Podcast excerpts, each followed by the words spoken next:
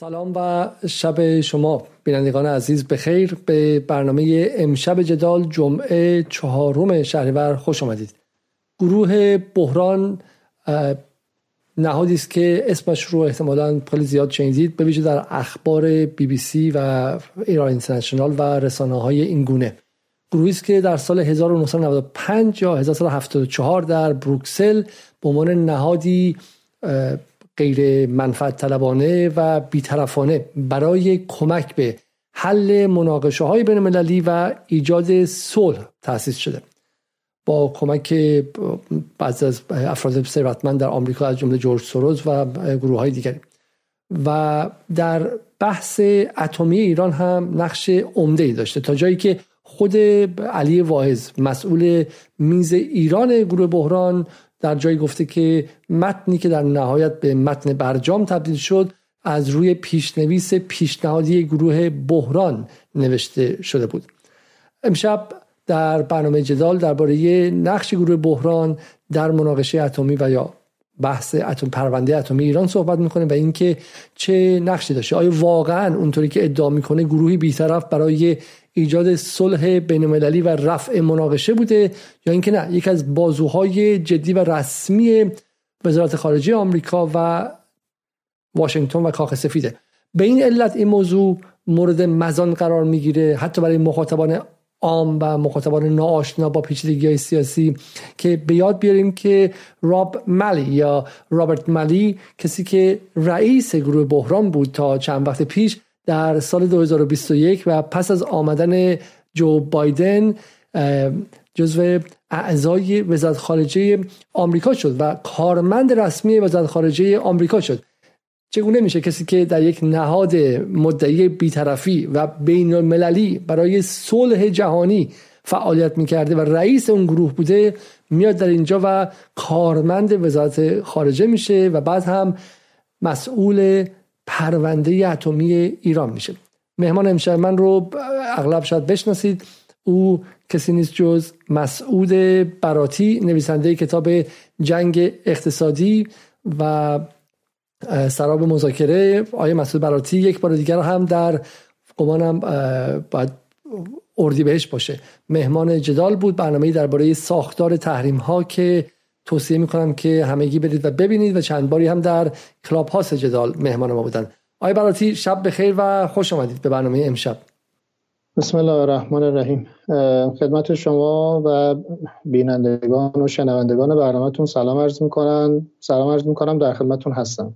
بسیار عالی. آقای براتی فقط می‌خوام یه مقدار کوچولو گردش به راست کنید. در اینجا در ابتدای برنامه تا دیر نشده. کوچولو در چند سانتی متری تا اینکه بسیار عالی. خب آقای براتی با حالا در مورد بحران گمانم که در ایران جست و گریخته حرفهایی زده شده از نقشی که رابرت مالی داشتهش و همینطور هم حالا بحث ارتباطشون به جورج سوروز و غیره. اما ما می‌خوام امشب یه مقدار کاری که تحقیقی هستش و مقدار موشکافانه یا کارگاهی انجام بدیم و ببینیم که واقعا خارج از این کالا حالا به فرض جورج سوروز پشتش بوده یا اصلا چه شما بگید که نتن یا او پشتش بوده. ادعای اینها اینه که شما تو ایران به شکلی از ما کاریکاتور می‌سازیم اما جهت جهت کار ما برای این بوده که این پرونده شکل بگیره. و اگرم نگاه کنید در عمل ما مقابل تندروهای آمریکا و مقابل صهیونیستای آمریکا وایستادیم که می‌خواستن که مانع شکل پرونده هسته ایران شن و برجام از همون اول سال 2015 شکل نگیره. و ما جلو اونها ایستادیم و کمک کردیم که به قول معروف این قرارداد صلح رو که حالا کم و بیشتره رو به تون به جامعه آمریکا بفروشیم به جامعه سیاست گذارای آمریکا بفروشیم و به افکار عمومی آمریکا بفروشیم. برای همینه که شما در ایران تندروید اصلا از برجام و از صلح با آمریکا خوشتون نمیاد. حالا اومدیم و اینکه حالا به شکلی اسپانسرهای مالی ما حامیان مالی ما سروس هستن رو علم کردیم تا به ما انگ و تهمت بزنید گروه بحران کیه و چه نقش جدی در بحث هسته ایران داشته؟ خب نکات به نظرم قابل توجهی رو الان اشاره کردید و خب لازم این ها بحث بشه. من سعی می‌کنم توی این بررسی که خدمت شما هستم و صحبتی که عزیز شنونده و بیننده انجام میدم به عملکرد گروه بحران که قابلیت استناد داره. یعنی خیلی شفافه و همه مخاطبان خودشون می‌تونن با رجوع به این عملکرد که عمدتا در قالب گزارش های سیاستی هست اونا ببینند و خودشون هم ارزیابی داشته باشند. خب گروه بحران بحث‌های فراوانی درباره هم شکلگیریش نحوه تأمین مالیش اتصالش به جریانهای قدرت در حالا دنیای غرب خصوصا آمریکا وجود داره که من فکر کنم دیدن مستند یک بخشی از اون مرتبط با نقش گروه بحران در خود تحقق توافق هسته ای ایران و پنج به علاوه یک یا همون برجام رجوع کنم ببینن این مستند و مستند فروشنده چون یه لحظه صداتون به خاطر اینترنت قطع چون مستند بله. فروشنده که در یوتیوب هم هستش. حالا من لینکش رو هم در همین برنامه خواهم گذاشت. بله بله. مستند فروشنده رو اگر عزیزان بتونن ببینن به نکاتی رو می‌پردازن. ببخشید من فکر کنم جابجا کردم کمی اینترنتم ضعیف شد. خب صدای من خوبه؟ صدای منو دارید؟ صداتون داریم منو بعد بفهمید بله. خب اما اون چیزی که الان امشب من می‌خوام دربارش صحبت کنم و حالا یک نوع ارائه بحث داشته باشم خدمت مخاطبان. درباره سه نقطه زمانی مهم. بعد از اینکه برجام به اون انتهای خوبش می‌رسه یعنی در نقطه ای که آمریکا دیگه تصمیم خودش رو گرفته برای خروج از برجام. و یه نقطه بعدش هم که حدود هفت ماه یا هشت ماه بعدشه. که سالگرد سومین سالگرد اجرای برجام میشه و نقطه زمانی سوم هم در تابستان 1399 یا آگوست 2020 که این سه نقطه زمانی برای ارزیابی ادعای گروه بحران خیلی به نظرم کلیدیه. خب همونطور که اشاره کردید گروه بحران مدعیه که تلاشش و تمرکزش برای حل بحرانهای بین المللی است. و تلاش می‌کنه که بحرانهای بین المللی رو بدون اینکه بخواد مثلا به جاهای خطرناکی نزدیک بشه حل و فصل بکنه. خب این ادعای بزرگه. من فکر می‌کنم این ادعا در مورد پرونده هسته ایران قلب محتوا شده. یعنی این اسم حداقل برازنده این گروه نیست. و به عبارتی بحرانی که شاید الان بعضیا به عنوان وضعیت فعلی ازش یاد می‌کنن یک نامگذاری که برای وضعیت فعلی توافق هسته ایران می‌کنن ناشی از توصیه های همین گروهه. و می‌خوام امشب این رو مبتنی بر مستنداتی که توسط خود این گروه منتشر شده خدمتتون توضیح بدم. برای همین من می‌خوام حالا اولین بحث رو از گزارشی که حدود پنج روز قبل از خروج آمریکا از برجام توسط گروه بحران منتشر شده از اون شروع بکنم. ما در خب فکر کنم همه دیگه مخاطبانی که بحث برجام دنبال می‌کنن می‌دونن. 8 می 8 می 2018 روزی بود که ترامپ اعلام کرد دیگه مشارکت شد در برجام پایان میده.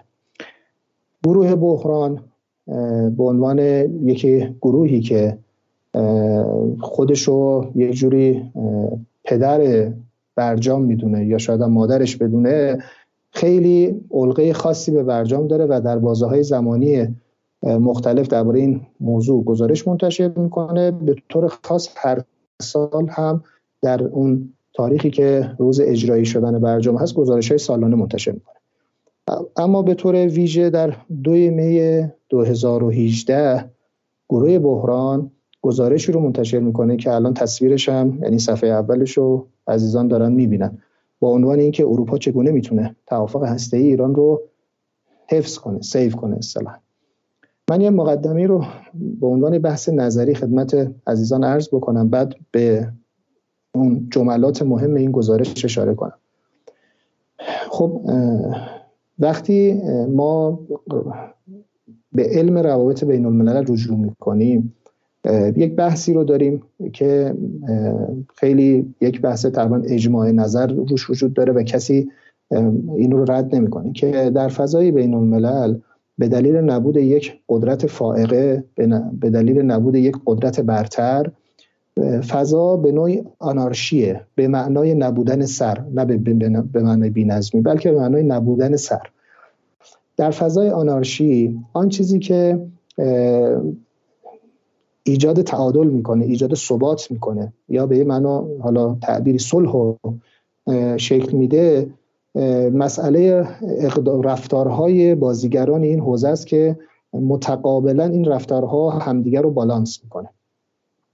ما این موضوع در حوزه حقوق بین الملل هم داریم. چون در حوزه حقوق بین الملل مهمترین سوال یا یکی از سوالات بنیادی این هست که یک توافقی که بین دو تا بازیگر یا چند بازیگر منعقد میشه و امضا میشه با توجه به اینکه یک قدرت فائقه وجود نداره در فضای بین الملل زمانت اجراش و زمانت پایبندی به تعهداتش چه چیزی؟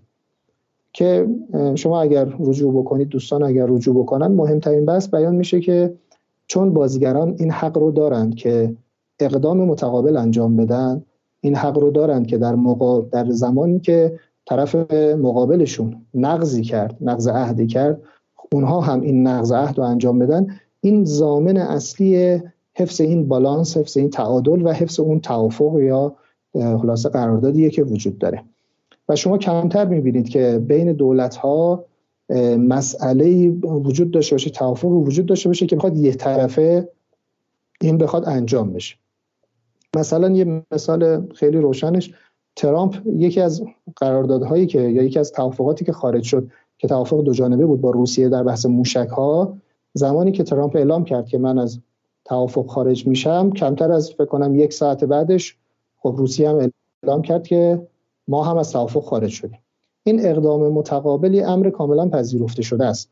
در حتی در خود منشور سازمان ملل هم این بحث وجود داره. خب لذا وقتی ما یه توافقی مثلا مثل برجام داریم حتی اگر بخوایم خود توافق رو حفظ بکنیم یعنی خود برجام برامون اهمیت داشته باشه و بخوایم در همون نقطه تعادلی که شکل گرفته باقی بمونه باید حتما بحث اقدام متقابل رو بهش توجه داشته باشیم و کسی که می‌خواد جلوگیری بکنه از یک بحران به معنای عدم کارکرد یک توافق که اگر بگیم بحرانه حتما باید توصیه بکنه به این موضوع. اما اتفاقی که افتاد شما وقتی این گزارش رو مطالعه می‌کنید گزارشی که چند روز قبل از خروج آمریکا از برجامه کاملا می‌بینید که معکوس این موضوع صحبت میشه. یعنی گروه بحران به جای آنکه به ایجاد تعادل و حفظ تعادله کمک بکنه بلکه توصیه بیشتر می‌کنه به اون تشدید شدن و افزایش شدت اون ناتوازنی یا عدم توازنه. که خب البته ما معتقدیم خود متن توافق برجام هم ناترازی ها یا عدم توازن هایی داشت. اما بالاخره به یه نقطه تعادلی رسیده بود. اما اون نقطه تعادل گروه بحران اجازه داد با توصیه هاش یعنی توصیه می‌کرد که اجازه بدید که تشدید بشه. شما اگر این گزارش رو مطالعه بکنید خطاب گزارش اروپایی ها هستن همونطور که در تیتر بیان میشه. اما خیلی محرز و مشخصه که مخاطب بعدی این گزارش حساب طرف ایرانی. توضیح میده که اروپا باید یک پلن بی داشته باشه که اگر آمریکا از این برجام خارج شد بتونه ایران رو در برجام نگه داره. تاکیدم می‌کنه که این پلن بی این طرحی که اروپا باید داشته باشه یه طرح کوتاه مدت و میان مدت باید باشه که در اون معلفه های اقتصادی بحث همکاری های اقتصادی وجود داشته باشه. توصیه می‌کنه که این سکس درسته؟ این یکی از اون نقاطی که زیل این روی کرد یعنی به خروجی رسید و تعین پیدا کرد این سکسه بله. ولی معلف های دیگه هم قرار بود داشته باشه. حالا نکته که جالبه بیان می‌کنن که حفظ برجام علی رغم خروج آمریکا مسلزم ارائه یک بسته اقتصادی و سیاسی به تهران است که بر اساس آن تا حدی تا حد امکان از مزایای پیش بینی شده در برجام برای ایران حفظ شود. این امر می تواند به سیاست گذاران ایرانی کمک کند تا خیشتنداری را در مواجهه با عدم پایبندی ایالات متحده توجیه کنند. شاید بعضی بگن خب بله گروه بحران یه توصیه خوب کرده یعنی توصیه کرده که بالاخره ایران با اروپایی ها بمونن با هم دیگه. اما من یه ادعایی می‌خوام بکنم که این ادعا رو بعدا برات سند هم میارم که این ادعا کاملا مبتنی بر سنده. که گروه بحران بهتر از هر کسی می‌دونست که اروپا نمی‌تواند جای خالی آمریکا رو پر بکند. این برای گروه بحران به عنوان یک گروهی که اهل بالاخره کارهای حرفه‌ای در فضای بین المللی هست کاملا روشنه که من حالا بعدا یک موردی رو در همون تابستان 1399 یا همون آگوست 2020 من اون سندش رو خدمت عزیزان میارم که واقعا گروه بحران می‌داند که اروپایی کاری نیستن و نمی‌تونن کاری بکنن. اما در عین اینکه این رو می‌دونستن توصیه کردن که شما یه بسته به ایران بدید. این معنیش یعنی اینکه فقط در اون نقطه ایران رو از اینکه بخواد یک اقدام متقابلی انجام بده اینو خارج بکنید. یعنی با صرف ارائه یک بسته ای که به نظر من خود و گروه بحرانم به خوبی می‌دونست که این بسته صرفا یک لفاظیه. یعنی در میدان عمل نمی‌تواند مقابل اون جریان تحریمی که آمریکا می‌خواد برقرار بکنه اصلا قوام و پایداری داشته باشه. اصلا نمی‌تونه ایستادگی بکنه. و علا رقم این که اینو می‌دونن یعنی اینو خیلی ها می‌دونستن نه فقط حالا گروه بحران. گروه بحران هم به خوبی می‌دونست. اما توصیهش اینه که ما باید یه چیزی در برای ایران اروپا آماده بکنه که ایران فقط بتونه داخل رو توجیه بکنه. یعنی بتونه بگه که آقا من علکی منتظر نموندم. علکی اقدام متقابل رو کنار نذاشتم. حالا برای اینکه این موضوع اقدام متقابل یکم اهمیتش رو بیشتر درک کنید می‌دونید که ما حالا این بحث علم روابط بین الملل و حقوق بین الملل من توضیح دادم. اما از اون مهمتر در اندیشه سیاسی جمهوری اسلامی ایران مسئله احکام الهی و معارف اسلامیه. ما در قرآن هم داریم که اگر طرف مقابلت به عهدش وفا نکرد شما اون توافق رو باید بندازی جلوش. این اصلا امر قرآنیه که اگر اشتباه نکنم در همین اواخر دولت آقای روحانی رهبر انقلاب این رو در دیدار خبرگان اشاره کردن و اونجا اشاره کردن که البته یعنی دولت محترم یک تصمیم دیگه ای گرفت. یعنی این عدم اقدام متقابل برای جمهوری اسلامی ایران به طور مضاعف معنای خاصی داره. چون یک عقبه و یک پشتوانه قرآنی هم هست و وقتی شما به این عمل نکردید یعنی که دارید یه سری چیزها رو نادیده می‌گیرید. این نادیده گرفتنه محصول چه فرمولی بوده؟ این فرمولی که من اینجا جملاتش رو خوندم. خب نکته دارید بفرمایید. آره من پس اینو توضیح بدم. واقعا حرف ما اینه که خب شما میگید که از دو منظر یک منظر رئالیستی یا منظر واقع گرایانه در سیاست بین الملل که به شکلی مکتبی است که اغلب دولت های جهان بهش متکی هستن وگرنه از بین میرن چون سیده واقعیت بهشون می‌خوره. و حالا شما داره میگی که از منظر احکام دینی که رخص جمهوری اسلامی هم مدعی حمایت ازشون هستش و همینطور از منظر تجربه بالاخره 42 سال. این که ما بالاخره این حکومت 42 ساله که می‌دونه که اگر در این نقطه براش اتفاقی افتاده اقدام متقابل نکرده طرف مقابل خب سوء استفاده کرد شما میگید که حالا من فقط فلسفه رو توضیح بدم. میگید که اقدام متقابل اصلا به معنی پرروبازی نیستش که مثلا ما اگه اون کار نکنیم طرف مقابل جری میشه اینها. نه نه. اصلا برای دفاع هم با این کار کنی اگر طرف مقابل بداند که شما اقدام متقابل می‌کنی این پیشگیری می‌کنه. از این طرف مقابل از خطوط حقوقی و حقوق خطوط متعارف جلوتر بیاد. به چه معنی؟ اگر صدام حسین در دهه 60 شمسی می‌دانست که شما اقدام متقابل نمی کنید خب شیمیایی می‌زد. از شیمیایی اونورتر میکروبی می‌زد. و شما مقصر بودید که اقدام متقابل نمی‌کردید اگر اقدام متقابل می‌کردید اون هم میدونستش که هزینه خواهد پرداخت و این تعادل به وجود میاره. درسته؟ و شما میگید در سال 2017 ما در جنگ بله در جنگ موشکی در مقطع جنگ حالا 8 سال دفاع مقدس کاملا اینو تجربه کردیم. در خود برجام هم ما تا قبل از خروج آمریکا از برجام خب یه عالم از رفتارهای نقض عهدی آمریکا رو مشاهده کردیم دیگه. حالا بحث مصادره کردن پولهای بانک مرکزی بود بحث ویزا ویور بود بحث تمدید ده ساله یا تصویب مجدد آیسا برای ده سال آتی بود. اینها اقداماتی بود که دولت آمریکا انجام داد. بعد از اینکه ترامپ هم اومد که قانون کاتسا رو تصویب کرد که اونم کاملا در بهرهمندی ایران از توافق موثر بود. اما ما متقابلا اقدام مناسب انجام ندادیم. خود این در جری شدن آمریکا برای اینکه یک اقدام بزرگتر رو انجام بده کاملا موثر بود. و علاوه که یک ادراک غلطی رو در آمریکا ایجاد کرد. اون ادراک شاید از زبان نیکی هیلی در اسفند 1396 بیان شد. که گفت که ما برآوردمون اینه که اگر از برجام خارج بشیم ایران خارج نخواهد شد. اینها معلول یک سری ادراکات غلط یک سری تحلیل های غلطه. که من مدعیم گروه بحران بخش مهمی از این تحلیل های غلط و ادراکات غلط رو در ایجاد شدنش موثر بوده. یعنی نقش بسیار کلیدی و موثری رو در این قضیه داشته که حالا یه نمونه رو من اشاره کردم. بسیار خب پس ما می‌رسیم به این نقطه. این نقطه ای که به شکلی آمریکا باید میدونستش که اگر ما به شکلی به روح برجام احترام نذاریم اونورم یه هزینه خواهد داد. و و شما میگید که رفتار سیاستمداران و سیاستگزاران به شکلی دولت روحانی طوری بود که طرف آمریکایی فهمیده بود که هر این حداقل از برجام هم بیرون بیاد اقدام متقابلی نخواهد بود. و همین بی هزینه براش خواهد بود. خب این نکته وایسید. خب این اولا جمله بله. که نیکی هیلی هست این جمله واقعا وجود داره که نیکی هیلی چنین چیزی گفته. بله بله بله. یعنی گفته که ما می‌دونیم که ایران کاری نخواهد کرد. جستجو بله جستجو کنید. از نیکی هیلی بیان می‌کنه که برآورد ما اینه. در صورت خارج شدن ما از برجام ایران متقابلا خارج نخواهد شد. عجب.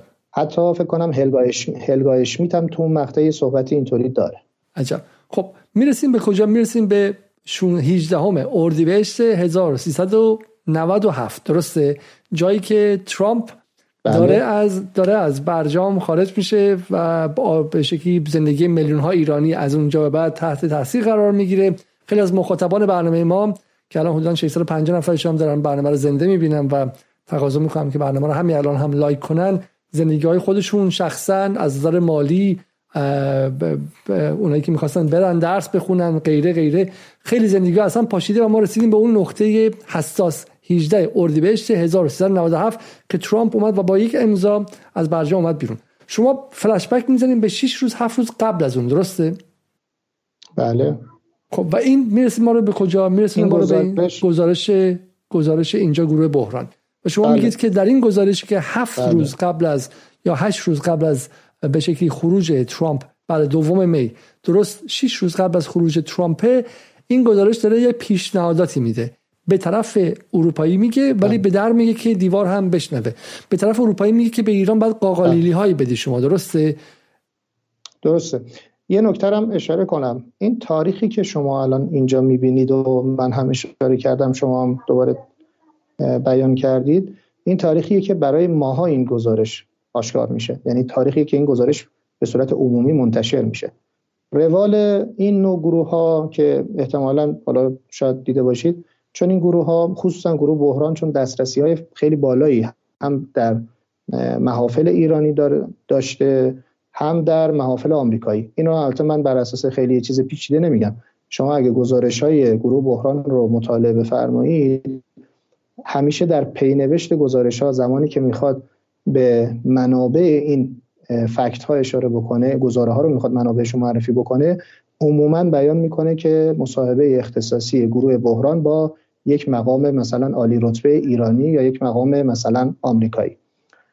لذا ارتباطات این گروه خب خیلی سطح بالا بوده و حتما این گزارشی که مثلا برای ما در دوی می 2018 آشکار شده و در دسترس ما قرار گرفته حتما در روزهای قبلش هفته های قبلش در اختیار تصمیم گیران هم قرار گرفته. یعنی اینکه یا یکم من شاید یکم تیستر بخوام صحبت بکنم اینکه آمریکایی‌ها برآورد دقیقی از اقدام ایران دارند که ایران چه کار می‌خواد بکنه حتما این نوع گروه ها این تعاملات توش موثره. یعنی این کانال های انتقال وضعیت کانال هایی که انتقال میدن ادراک ها رو و البته ادراک سازی هم می‌کنن تو همین مسیر اینها خیلی موثرن. برای همینه که مثلا چند وقت قبلش بیان می‌کنن که اینطوری و البته فرمولی هم برای آیندهش میدن. شما این جمله بندی که دوستان دوستان که نه. اعضای گروه بحران در این گزارش بیان کردن از نظر محتوا و جوهره حتی کلام. تا حدی بسیار شبیه صحبتی است که آقای روحانی در پشت تریبون بعد از خروج آمریکا از برجام انجام می‌دهد. علیرغمی که هم آقای روحانی خودش کاملا مسلط قبلا هم در کتاب دیپلماسی و امنیت امنیت و دیپلماسی هسته اگر اشتباه نکنم بیان می‌کنه اسم کتابش حالا دقیق یادم نیست کتاب مفصلیه که تاریخچه مذاکرات هستی در مقطع 82 تا 84 رو بیان می‌کنن. اونجا خیلی شفاف بیان می‌کنه که اروپایی‌ها بازیگر اصلی نیستن اروپایی‌ها تابعی از آمریکا هستن. اما این فرد علیرغم این تجربه تاریخی خب بیان می‌کنه که ما یک نفر مزاحم خارج شد از توافق و ما با کشور اروپایی ادامه میدیم. و این میشه سیاست ایران در مواجهه با خروج آمریکا از برجام این سیاست سیاست کاملا پوچ و تو خالی بود یعنی از همون ابتدا مشخص بود. فکر کنم شما یه برنامه درباره اروپا رفتید. ما هم بله. یه مقاله قبلا کار کرده بودیم به فریب اروپایی. حالا نمی‌خوام دوباره به اون موضوعات رو باز کنم چون موضوع ما الان نقش و کارکرد گروه بحرانه. می‌خوام بگم که این گروه خیلی در تئوریزه کردن در باوروندن اینکه می‌شود به اروپا کیکیه کرد و یک سرابی رو شکل دادن یک شاید بگیم توهمی رو شکل دادن موثر بود. یه سوالی که مطرح میشه معلوم بسم این گزارش جلومه. یه سوالی که مطرح میشه این که خب بالاخره سیاست مداران ایران کجا بودن؟ اینا که حالا موظف نیستن که از منافع ملی ایران دفاع کنن. یه چیزی نوشتن. به نسبت خودشونم به نسبت فضای واشنگتن و فضای بروکسل و لندن و اینها که صهیونیستا و غیره خیلی فعالن اینا به نسبت اونا گفتن که آقا یک ترامپ دنبال سرنگونی ایران دنبال براندازی ایرانه. تو همین گزارش من دارم نگاه می‌کنم خب و این یک خواب و خیالی بیشتر نیستش و ایران نمیشه به شکلی سرنگون کرد. و بهترین کار اینه که با ایران کار کرد و برای اینکه ایران هم تو این دیل بمونه برای سری بهشون اینسنتیف ها یا مشوق های اقتصادی داد. خب مخاطب میگه که مشکل این چیه؟ به نسبت اون آدم خورها و به شکلی ضد ایران ها و ایران ستیزا اینا بنده خداها به نسبت اونها مدریتر یا میان روتر هستن. خطر اینا چیه؟ و بعد شما باید با نمایندگان دولت خودتون دعوا کنید که گول این رو خوردن مثلا. چرا الان یقه گروه بحران شما گرفتی؟ من همیشه این رو گفتم. نکن تو ما توی ایران یک حالا ضرب المثل مانندی داریم که میگه شنونده باید عاقل باشه. من این حرف شما رو یا اون حرفی که شاید برخی از مخاطبان بیان بکنن رو کاملا قبول دارم.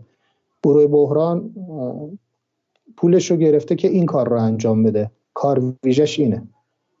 و اینکه کارش خوب انجام داده و خیلی حرفه‌ای انجام داده اتفاقا نقطه قوتشه. شنونده باید عاقل باشه. یعنی کسی که مخاطب داخلی محسوب میشه چه حالا در لایه مخاطب نخبگانی چه در لایه سیاستمدار باید بدونی که همونجور که رابرت کاکس توی روابط بین به عنوان یک فردی که نگاه انتقادی داره یه جمله مشهوری داره. میگه هر نظریه تأمین کننده منافع یک بالاخره قدرتیه.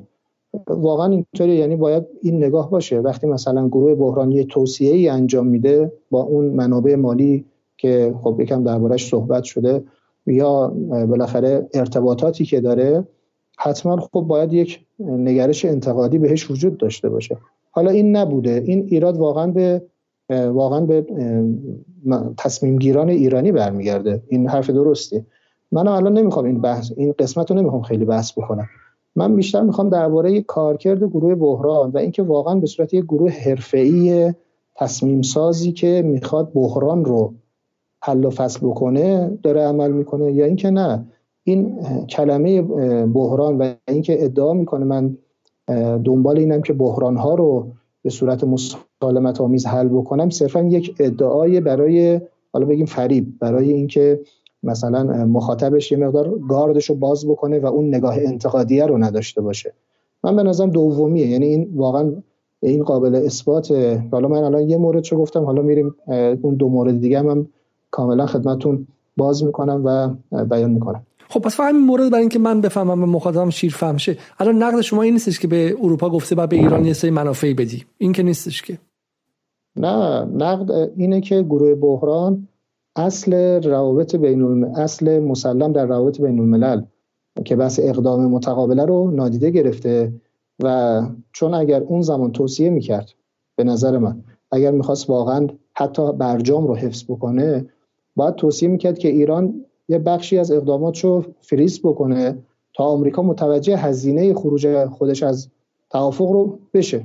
خب این اصلا همچین توصیه نمی‌کنه. اتفاقا عکسش رو توصیه می‌کنه که حالا این توصیه البته اون توی مرحله توی اردیبهشت 97 تو مقطع دی 97 و بعدش هم تابستون 99 دوباره این توصیه رو عمق میبخشه. تعمیق می‌کنه که فضا رو بیشتر به نظر من بحرانی می‌کنه. ما الان اون چیزی که الان باش مواجهیم که من یه بار گفتم مهمترین تجربه مهمترین مانع احیای برجام تجربه برجامه. این که الان برجام در احیاش دچار مشکله به خاطر همین مسیری که طی شده است که گروه بحران در طراحی این مسیر خیلی نقش داشته. در یک طرف کردن این جاده به نفع آمریکا و به ضرر ایران خیلی نقش داشته. و به نظرم واقعا این گروه گروهی نیست که بتونه ادعا کنه من دارم بحران رو حل می‌کنم. اتفاقا تشدید می‌کنه بحران رو. به نفع قدرت مسلط که خب حالا این دیگه اسمش خیلی کار حل بحران نیست. این پادوی آمریکا شدنه حالا به من بسیار خوب. حدود 31 دقیقه از برنامه گذشته. به همه شما دوستان که تازه به برنامه خب پیوستید سلام عرض می‌کنم. حدود 800 نفر برنامه رو دارن می‌بینن.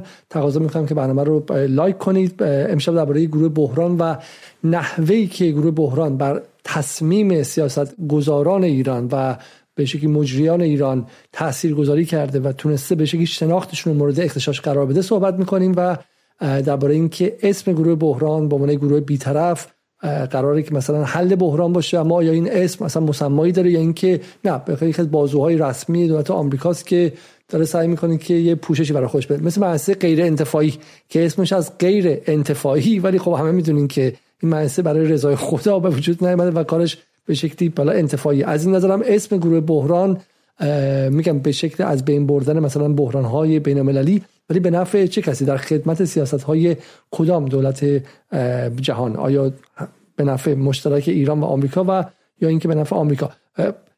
و حرفی که آقای براتی داره می‌زنه میگه که حتی اگر دنبال این بود که واقعا برجام پا بگیره در سال 97 باید به ایران توصیه می‌کرد که یه مقدار از به ایران هم یه قدم برداره که اون طرف به شکلی متوقف شه در حالی که گروه بحران این کارو نمی‌کنه. عملا فضا رو آماده می‌کنه برای اینکه بعدا بایدن بیاد و بایدن هم از اونجا ادامه بده. کل این مسیر رو که با هم می‌بینیم یعنی خروج ترامپ عدم اینکه ایران هم به رفتار متقابل نمیده گروه بحران هم به ایران میگه که هیچ کاری نکن خطرناکه و بعد تمام شدن دور ترامپ این به شکلی این امید بیهوده رو به ایران دادن که با آمدن بایدن اوضاع فرق می‌کنه. بایدن میاد و بایدن به جای اینکه عقب بره دو تا خواستم اضافه می‌ذاره روش و برجام به این مرحله قفل امروز می‌رسه. خب اجازه بدید که بریم سراغ بحث دوم و نقطه عطف زمانی دوم اگر اجازه بدید. خب ما در مقابل یعنی اون بحث اقدام متقابلی که به عنوان یک اصل واقعا اساسی مطرح کردیم خب کاملا گروه بحران خلاف اون توصیه می‌کنه. توی مقطع زمانی بعدی که میشه سومین سالگرد برجام همین که الان تصویری شد دارم می‌بینم. آره این بالا 16 16 ژانویه 2019 یعنی میشه 26 دی بله. ماه 1398 97 97 97 بله. 97 بله.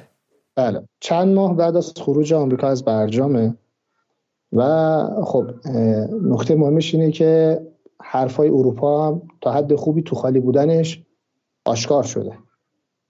و تقریبا زمانی که ایران داره فشار میاره به اروپا که اون دوازده تا قولی که داده بودی چی شد؟ این گزارش در اون زمان دوباره به چی توصیه می‌کنه؟ من را از روی گزارش می‌خونم. برای جلوگیری از تشدید تنش تهران باید به پایبندی به توافق ادامه دهد. ببینید توصیه اینه که ایران تو همین مسیری که اومدی ادامه بده. همین مسیری که داره وضعیت رو هی بدتر می‌کنه هی تشدید می‌کنه هی ادراکات غلط ایجاد می‌کنه اما توصیهش اینه. و حتی میگه که فراتر از بحث چارچوب برجام فضای منطقه‌ای هم به آرامش درگیری های منطقه‌ای هم کمک کن. و اینو مطرح می‌کنه. بعد در اون نقطه زمانی که میشه دی 97 که حدود فکر می‌کنم کمتر از دو سال به انتخابات آمریکا باقی مونده. انتخابات آمریکا میشه توی سال 99 دیگه 99 ما یا 2020 خودشون. تو بیان می‌کنه میگه خطاب به نامزدهای انتخابات ریاست جمهوری آمریکا هم یه توصیه می‌کنه. بگویند که در صورت انتخاب مجدد به توافق ایران خواهند پیوست. این نقطه گذاری رو داشته باشید چون بعدا خیلی به درد می‌خوره. پس اولا به ایران میگه که تو خیشتنداری تو ادامه بده. حتی فراتر از بحث هستی تو منطقه هم بالاخره خیشتنداری تو انجام توافق کاملا پایبند باش. از اون طرفم یه سیگنالی میده درباره انتخابات آتی آمریکا. خب چرا این نقطه زمانی مهمه؟ این بعد ما الان اینو پیوند بزنیم با یک اتفاقی که بین ایران و آژانس رخ میده در این در همین حوالی این زمان که حدود بهمن 97 یعنی چند وقت بعدش چند هفته بعدش. خب ما یعنی ایران در اون مقطع از برجام خارج نشده بود کاملا متحد به برجام بود. بخشی از تعهد ایران هم حوزه نظارت های فراپادمانی بود. شامل پروتکل الحاقی و بیشترش. اگر دوستان یادشون باشه اون مقطعیه که چند ماه یعنی چند ماه قبلش حدود فکر می‌کنم مثلا شهریور مهر سال 97 رژیم صهیونیستی نخست وزیرش توی سازمان ملل ادعا می‌کنه که ایران فعالیت های پنهانی داشته و یک سری عکس هایی رو نشون میده از یه بحثی به نام دورغوزآباد و منطقه دورغوزآباد که در این چند ماهه این ادعاهای رژیم صهیونیستی تبدیل میشه به مطالبات آقای گروسی آقای گروسی که این آقای گروسی تازه اون مقطع شده بوده دبیرکل آژانس. آمانو فوت کرده بود و بعد گروسی اومده و نشسته شده دبیرکل آژانس. و گروسی کاملا تو خطی که آمریکا و رژیم صهیونیستی براش ترسیم کردن شروع به مطالبه از ایران می‌کنه برای پاسخ دادن به ادعاهایی که همه می‌دونن منبع و منشأش رژیم صهیونیستی اما محل استناد آژانس چه چیزیه؟ محل استناد یا اون متدی که آژانس بهش استناد می‌کنه برجامه. چون ایران در چارچوب برجام متحد شده به نظارت های فراپادمانی. و و اون بحث بازدیدهایی که در برجام کاملا دربارش و فرمولش صحبت شده و خیلی شفاف. که اونجا یک خطای راهبردی توسط بله این عکس اون مردک نتانیاهویی که اونجا صحبت کرد. نقطه عطف و به نظرم اشتباه خیلی کلیدی آقای روحانی و دولت آقای روحانی این بود که در بهمن 97 یعنی چند وقت بعد از این گزارشی که گروه بحران منتشر کرد و به امید تنش زدایی با غرب و آمریکا و اینکه یک رئیس جمهوری شاید در آینده آمریکا بیاد که به توافق برگرده اولین دسترسی رو به آژانس فراتر از چارچوب پادمان و در زیل برجام دادند که بحث بازدید آژانس و بازرسی آژانس از این مکانی بود که ادعا شده بود. خب این نقطه رو شما در نظر بگیرید. بعدا دربارش مفصل صحبت خواهیم کرد توی گام بعدی اما همینجا یه تو ذهن مخاطبان این قرار بگیره. که یکی از چالش های احیای برجام در نقطه‌ای که الان هستیم ادعاهای آژانس درباره همین مکانهایی که حالا این یک مکانشه که اومده بازدید کرده و حالا نمونه برداری کرده و دو مکان دیگه ای که در گام بعدی توضیح میدم. آره این که دیگه به این که دیگه به گروه بحران مربوط نیستش که روحانی چرا به آژانس دسترسی داده؟ چگونه به گروه بحران وصل میشه؟ به خاطر اینکه روحانی بر اساس یک توصیه کلانی یا یک چشماندازی خودش رو لازم دید که متحد به برجام ببینه. جزی از تعهدات برجام هم همکاری فراتر از پادمان با آژانس که شما تو خود متن برجام می‌تونید ببینید. بحث دسترسی ها و مسائل همچنین. و این توصیه هاست که شما رو در این بازی میندازه. یعنی یک قطعات پازلیه که با همدیگه تکمیل میشه. در صورتی که ما اگر بخوایم منافع ملی ایران رو نگاه بکنیم نباید ادعاهای آژانس که منشأ یک سری اطلاعات جاسوسی و امنیتی رژیم صهیونیستی داشته رو اصلا بهش اعتبار می‌دادیم. و وقتی ما اعتبار دادیم خب یک پرونده ای باز میشه یا اینجوری بگم پرونده ای که هیچ به معنای واقعی بسته نشده بود دوباره میشه موضوع و مورد بحث قرار می‌گیره و میشه اون چیزی که الان باش مواجه هستیم.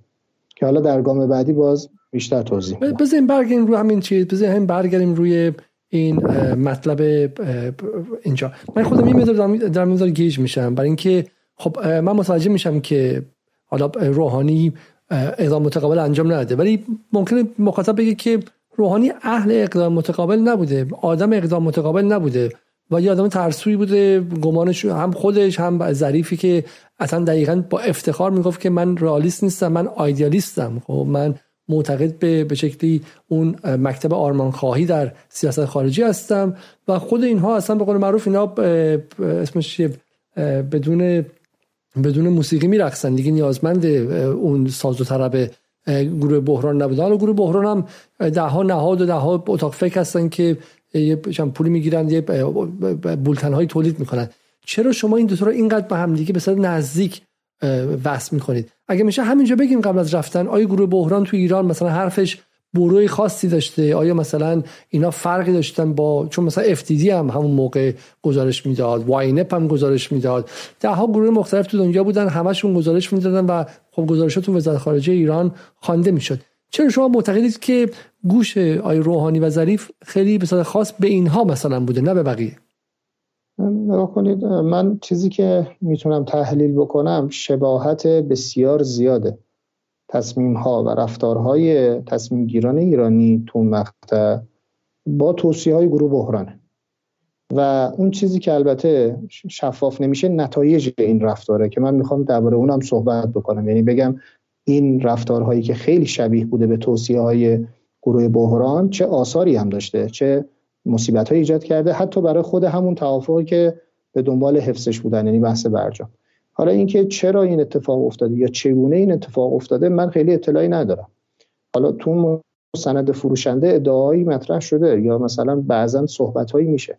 اما من به عنوان یه تحلیلگر دارم یه خروجی یک که میشه تصمیم ها و رفتارها در کنار اون توصیه هایی که کاملا روشن آشکار منتشر شده اینا رو کنار هم قرار میدم. خب برام سوال میشه چرا اینقدر شباهت وجود داره؟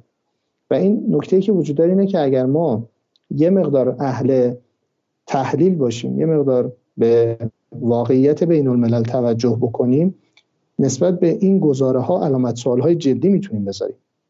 آیا دسترسی دادن به آژانس در زمانی که هم آمریکا از برجام خارج شده و ما به صورت واقعی نباید متحد به برجام باشیم؟ و اصلا منطقی نیست که این کار باشیم. و از طرفی تجربه پرونده ای رو داریم. از حدود ده سال قبلش یعنی از سال 82 ما پرونده ای رو درگیریم. و می‌دونیم که آژانس یک ابزار جدی سیاست خارجی آمریکا بوده و ابزار فشار بوده. و می‌دونیم که این پرونده ای که الان ادعا داره ناظر به یک سری مواردیه که رژیم صهیونیستی داره شانتاژش می‌کنه. شما الان تو همون مقطع گزارش هایی که FDD برای آژانس تولید کرده و داره برای گروسی ترسیم می‌کنه رو ببینید کاملا متوجه میشید که این یه پختوپز آمریکایی یا ISIS که مؤسسه مهمی است در حوزه بحث هسته ای ایران هم تمرکز ویژه داره. خب این سواله که چرا تصمیم گیر ایرانی متوجه اینها نمیشه؟ لذا من نمی‌تونم خیلی راحت بگذرم از شباهت فراوان اینها به همراه اینکه یعنی زمان این قضیه خیلی جدیتر میشه که نتایج خسارتباری هم به عهده بر چیش هست یعنی حاصل می‌کنه. ما این همه هزینه تو قضیه برجام دادیم که پی ام دی بسته بشه. ادعا هم بود که پی ام دی بسته میشه. اما هنوز یکی از مسائل ما یعنی ما هنوز از منظر بحث پرونده هسته و اون اتهام هایی که علیه ایران می‌زدن خیلی پیشرفت نداشتیم. یعنی و برگشتیم دوباره به یک نقطه مثلا قبل از توافق برجام. خب این خسارت ها چرا شکل گرفته؟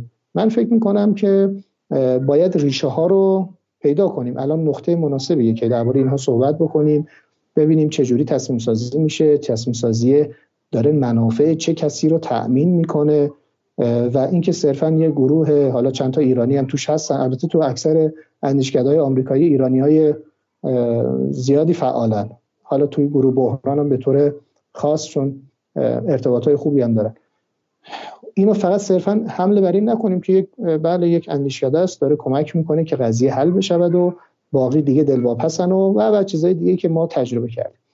برای همین به نظرم خیلی مرتبطه. ما اگر در اون مقطع پایبند به برجام نبودیم حتما این دسترسی رو به آژانس نمی‌دادیم. و این مسائلی که الان باش مواجهیم که البته بعدا حالا توی گام بعدی توضیح کاملتری خدمتتون میدم حتما این اتفاق رو نداشتیم. ولی خب این اتفاق نیفتاد و این سوال خوبیه. برای تاریخ سوال خوبیه. بسیار من من می‌خوام حالا تو اون شباهت می‌خوام میذار دقیق و فنی به حرف بزنیم. حالا اگه می‌شد واقعا کاش روی متن انگلیسی حرف می‌زنیم که مخاطب می‌تونست واقعا شباهت های بین جمله بندی های روحانی و جمله بندی های به شکلی متون گروه بحران رو ببینید. چون الان یه مقدار داره بحث مبهم میشه و یه مقدار داره بحث به شکلی رو هوا میشه. این جمله رو من پیدا کردم تو همین دومی. آره، میگه میگه اسرائیلی پرایم مینیستر بنیامین نتانیاهو strove to prompt an inspection crisis which could put Iran if it were to deny UN inspectors access to suspect sites its non-compliance. میگه نخست وزیر نخست وزیر اسرائیل بنیامین نتانیاهو به دنبال ایجاد یک چند بحران برای نظارت بر مسائل ایرانه که در بحران بر دسترسیه که می‌تونه ایران رو اگر ایران قبول نکنه اون دسترسی ها رو در حالتی قرار بده که non-compliance و به شکل non-compliance در واقع ایران همکاری نکرده و عدم همکاری و غیره. شما این چنین چیزهایی دارید خب. میگید که این دفعه گرا داره میده درسته؟ بله non-compliance و non-compliance اینجا با چی non-compliance میشه ایران؟ عدم تطابقش با چیه؟ با پادمان که نیست با NPT که نیست. این non-compliance با برجامه با اون تعهدات نظارتی که ایران در برجام پذیرفته. توصیه گروه بحران به ایران اینه که تو نباید آدم بده بشی. تو نباید کسی بشی که بهت مثلا برچسب بزنن که تو پایبند نیستی. در زمانی که آمریکا که کلا ناپا... اصلا اعلام کرده رفته بیرون تحریما هم برگردونده. در زمانی که اروپا هیچ کاری نتونسته بکنه هیچ کاری در این مقطع داره به ایران میگه که تو از ترس این برچسب عدم پایبندی بهت نخوره عدم تط... حالا انتباق بهت نخوره چیکار کن؟ هیچی اجازه بده که اون بازرسان آژانس بیان و اون بازرسیشون رو انجام بدن. اینجا اون پیوند مشخص میشه که شما مثل اینه که شما می‌دونی انتهای این کوچه دعواست و آدما رو می‌کشن بعد به آدمی که داره رد میشه توصیه می‌کنی برو تو این کوچه. این اون اتفاق است که من حالا جمله خوبی هم شما آوردید. اتفاق دقیقا همینه که ما رو یعنی ایران رو حل میده توصیه می‌کنه که بره تو یک فضایی که البته یک سری نقاط امیدواری براش ایجاد می‌کنه دیگه از جمله انتخابات آتی آمریکا از جمله اینکه شما با اروپا می‌تونی یه کاری بکنی. و هزار تا چیزی که گذر زمان نشون داد که سرابه توهمه یعنی واقعیت نداره. و خب نتیجه چی میشه؟ لذا نقش گروه بحران اینجاست که مشخص میشه. یا حداقل اینکه این تصمیم سازی ها داره منافع یک جریان خاصی رو تامین می‌کنه نه ایران رو. اون جریان جریان آمریکایی صهیونیستیه که در انتها از این بهره می‌برن که حالا کاملا درسته. ما اینجا با هم مشترک نه ما با هم مشترک. من اختلافمون در اینجا اینه که من متوجه نمیشم که این آیا نشانه اتفاقی که افتاده محصول به شکلی وسواس بیمارگونه مقامات جمهوری اسلامی از جمله رئیس جمهور ایران به علاوه وزیر خارجه ایران به اعتماد سازی برای طرف غربی حالا آمریکا رفته بیرون برای طرف اروپایی بوده که ما بچهای خیلی خوبی هستیم تو برجام می‌خوایم بمونیم هر کاری هم کنیم پاره کنیم به اون پول ندین مردم تو خیابون بریزن از گرسنگی کار به آبان نوادش برسه ما از برجام بیرون نمیایم ما می‌خوام اعتماد شما رو جلب کنیم. یا اینکه نه واقعا مثلا یه مکانیزمی بوده که اینها رو به این نقطه برسونم. من الان واقعا می‌خوام اینو به اینجا برسونم که واقعا آیا اینها مثلا شبکه ای از نفوذ داشتن در بین تصمیم گیران ایرانی یا اینکه نه واقعا پارادایم ذهنی مسلط جواد ظریف آقای عراقچی آقای حسن روحانی و دوستان طوری بوده که اصلا می‌خواستن تا می‌تونن به شکلی اعتماد سازی کنن. حالا بهش خواهیم رسید آینده. یه نکته یه نکته واقعا اینه. نگاه کنید اون چیزی که میشه محکم دربارش صحبت کرد اینه که یک همسویی خیلی جدی وجود داشته و یک شباهت بسیار زیاد بین همونطور که گفتم تصمیم و رفتارهای تصمیم گیرای ایرانی و توصیه ها و تصمیم سازی هایی که گروه بحران انجام داده. حالا اینکه این تطابق و این تشبیه این شباهت زیاده ناشی از چه فرایندی هست من نمی‌دونم. اینو کسایی که می‌دونن باید بیان صحبت کنه یعنی شما باید برید آقای ظریف و مخاطب قرار بدی که چرا تصمیم شما انقدر شبیه فلان مثلا توصیه بوده. اما اون چیزی که من خیلی محکم می‌خوام و مدعی هستم اینه که این تصمیم غلط بوده. این تصمیم سازی هم از یه گروهی که ادعای حرفه‌ایگری می‌کنه کاملا ناپذیر... غیر قابل پذیرشه این نشون میده فقط یک پوشش ظاهری بوده برای یک هدفی که حالا برآمده از اون منابع تامین کننده مالیشونه یا هر چیز دیگه اونو دنبال می‌کنه من حرفم اینه. حالا اینکه پس ما الان پس ما قبول قبول داریم که دولت ایران دولت ایران و آقای حسن روحانی اینا صغیر بودن. اصلا عقلشون نمی‌رسیده. ولی ما داریم به گروه بحران میگیم که شما اگر دنبال رفع بحران هسته بودی راهش نبوده. درسته؟ بسیار خوب. بله بله بله. خب بریم سراغ آخرین سند که دیگه من بحث رو جمعندی کنم.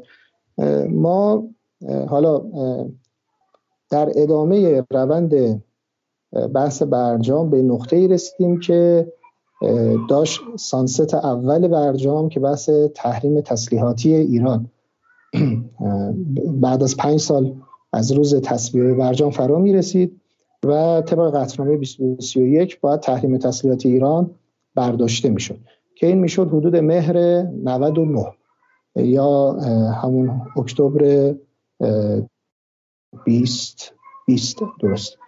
خب این پنج سال که داشت رخ می‌داد ترامپ یه حرکتی رو از حدود دو ماه قبلش آغاز کرد و بحث فعال کردن مکانیزم ماشه رو در دستور کار قرار داد.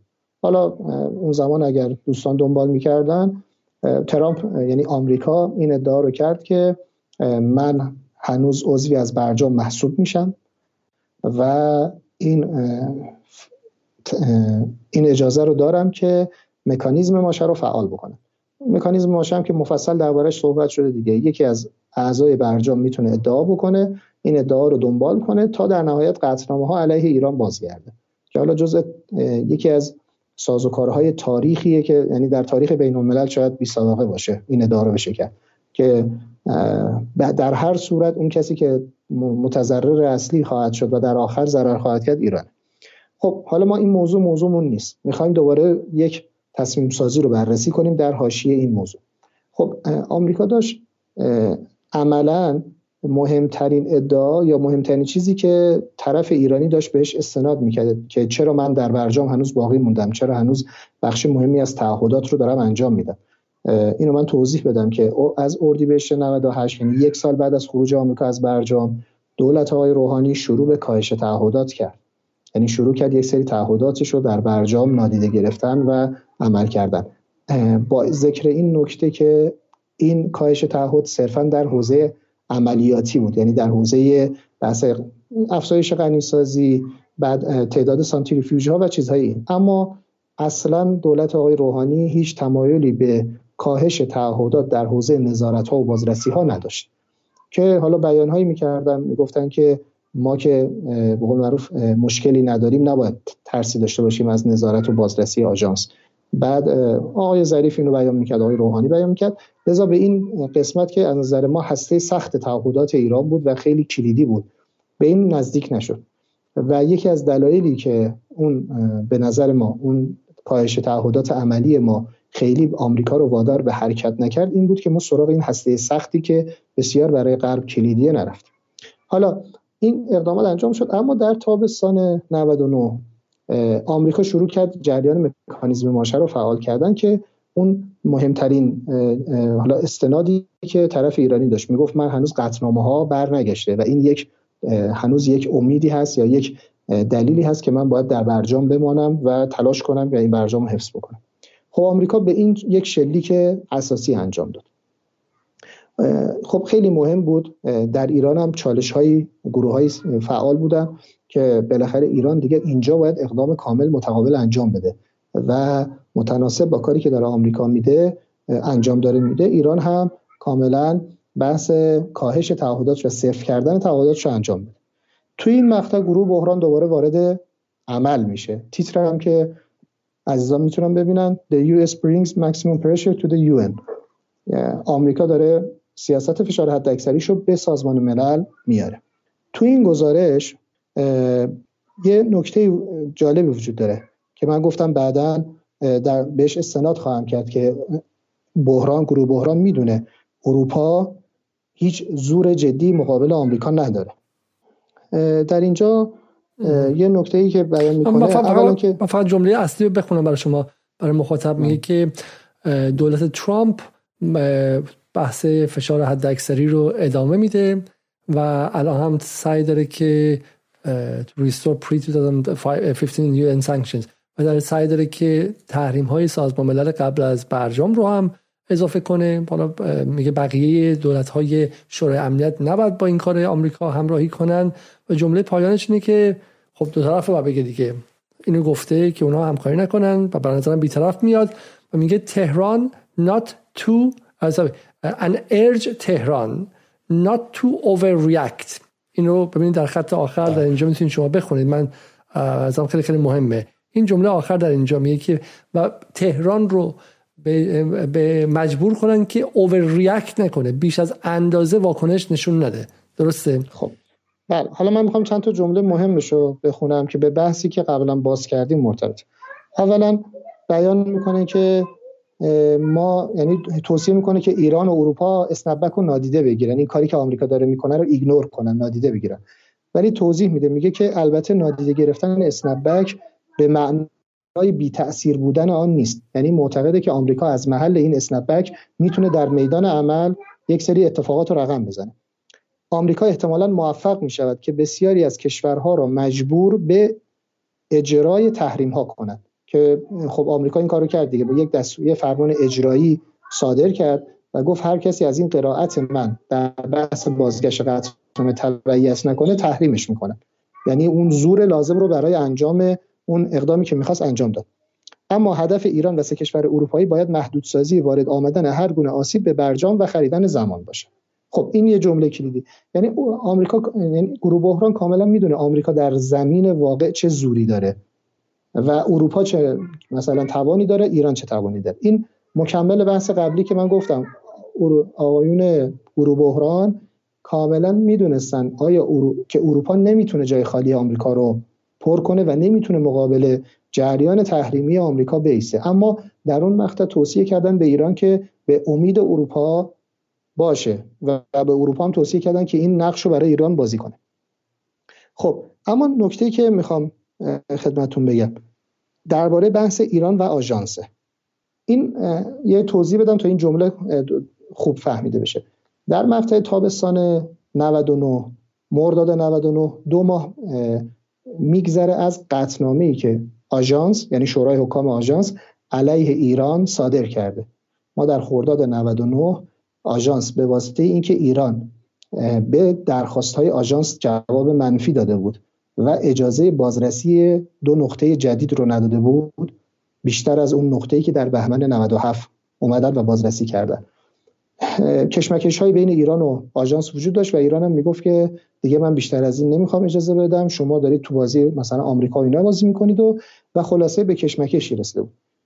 کار به نقطه ای رسید که در خرداد 99 در زمانی که برجام علی ظاهر ایران بهش پایبند بود و یکم فقط تعهدات عملیاتی رو کم کرده بود شورای حکام آژانس قطعنامه رو علیه ایران صادر کرد.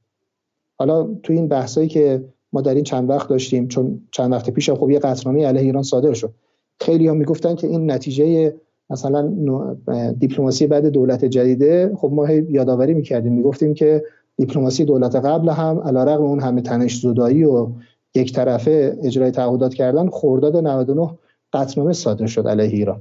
حالا خب چون دوستان یعنی خیلی از این دوستان تمایلی به یادآوری گذشته ندارن محل بحث. خب دو ماه گذشته از قطعنامه‌ای که آژانس علیه ایران در خرداد 99 صادر کرده. حالا توی گروه بحران توی این نقطه‌ای که آمریکا داره آخرین بخش‌های باقی مانده قابل اعتنای برجام رو داره از بین می‌بره رفته متزلزل کنه توصیه رو شما توجه کنید چه توصیه می‌کنه. ایران باید همچنین اجازه دسترسی های مورد درخواست آژانس را بدهد تا بحران به وجود آمده تشدید نشود. اگر ایران تصمیم بگیرد که واکنش تندی به آمریکا نشان دهد احتمالا اروپاییان نیز اقدامی متقابل نشان خواهند داد و همه اینها منجر به از بین رفتن بیشتر برجام و کاهش احتمال احیای آن در دولت بعدی آمریکا خواهد شد. یعنی در اوج زمانی که ایران داره به شدت یک طرفه انجام تعهد میده و طرف مقابل کاملا داره به هم می‌زنه بازی رو و تا لایه بازگشت قطرنامه هم رفته جلو نه تنها میگه که ایران کار متقابلی انجام نده بلکه میگه که ایران با آژانس همکاری بیشتری بکنه و اون چیزی که آژانس از ایران طلب کرده رو بهش بده.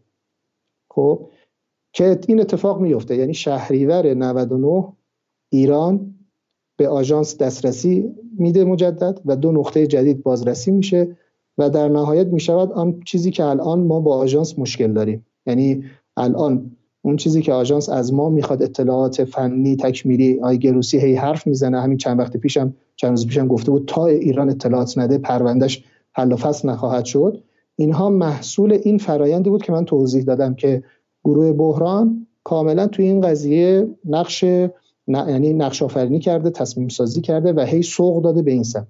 با چه چیزی؟ با چه امیدواری؟ همون نقطه امیدی که در گزارشی که دو سال قبلش داده بود نقطه گزارش رو انجام داده بود. یعنی دولت بعدی آمریکا. یعنی به امید دولت بعدی آمریکا دولت ایران همراهی کنه. ما یک بحثی رو مفصل درباره این رفتار ایران با آژانس تو اون مقطع داشتیم به عنوان امنیتی شدن پرونده هسته ایران. ما خب تلاش کردیم که پروندهمون از حالت امنیتی خارج بشه. کل بحث چارچوب برجام و اینها یه بخشش این بود یعنی حل شدن پی ام دی اما مجدد این فرایند شروع شد. مجدد این فضا شکل گرفت. چرا؟ چون ما رفتارهای غلطی داشتیم. تصمیمات غلطی گرفتیم.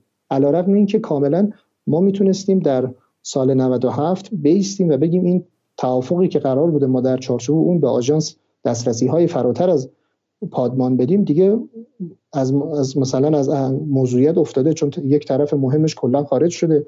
یا حداقل می‌تونستیم یک سری تعهدات رو فریز بکنیم بعد موردی انتخاب کنیم. خیلی کارا می‌شد کرد. اما جریان تصمیم گیری به نظر میاد کانالیزه شده بود توسط یه جریان تصمیم ساز و اتفاقا اینم هی گام گام به گام فراتر رفتن. یعنی درخواست های خیلی عجیب غریبی مطرح کردن و متاسفانه هم انجام هم شد. یعنی ما یک ماه بعد از این گزارش دسترسی آژانس رو داریم به دو نقطه جدید که بعدا میشه داستان جدید و الان مسئلهش هست.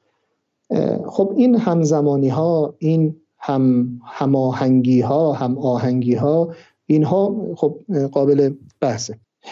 این آخرین به قول معروف حالا گزارشی بود که من خواستم دربارش صحبت بکنم. من خواستم... از این یه از این گزارش باز می‌خوام با مخاطب به شکلی شیر کنم. حالا جا داره واقعا برگردیم و با این گزارش رو خیلی دقیق بخونیم. خب خیلی جالب اینجا درباره این حرف می‌زنه که چگونه مثلا با بحث برجام سفت و سخت شده و به بنبست رسیده. ولی اینجا میگه که such an understanding might have entailed one time short term perhaps three months technical roll over و بعد توضیح میده که حالا برای اینکه از این بیایم بیرون این سکس می‌تونست خود بهتر باشه.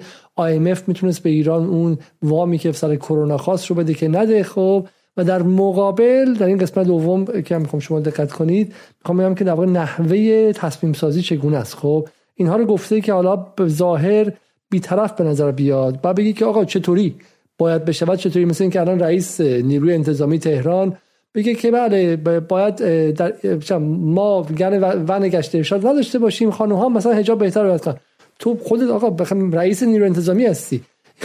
این کسی که بعدا دقیقا چند ماه بعد از این یکی دو سه چهار ماه بعد از این همین کسی که این رو نظارت کرده رو نوشتن شده مشاور وزارت خارجه آمریکا. این خودت تو بله، بخش از بله. آمریکایی. جمله چیه؟ میگه در طرف مقابلم تهران could have provided the IAEA access to location در مقابلم تهران می‌تونست که اون دسترسی رو به اون دو تا سایت فراهم کرده باشه. درسته؟ بله بله. حالا این به نظرم دیگه رو خیلی مواردی که بیان کردیم برای کسانی که جریان رو دنبال می‌کردن یه مقدار دیگه روشن کرده باشه که گروه بحران کل تمایلش و کل اون هدفی که دنبال می‌کرد این بود که ایران مقابل سیاست آمریکا قد علم نکنه. همون جریانی که آمریکا می‌خواد و دنبال کنه.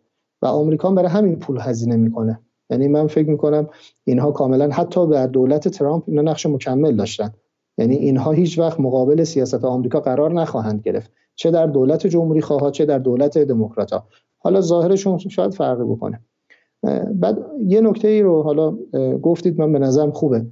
چون مقطعی که ما دیگه تابستان 1399 ازش عبور می‌کنیم دیگه وارد فرآیند انتخابات آمریکا میشیم دیگه.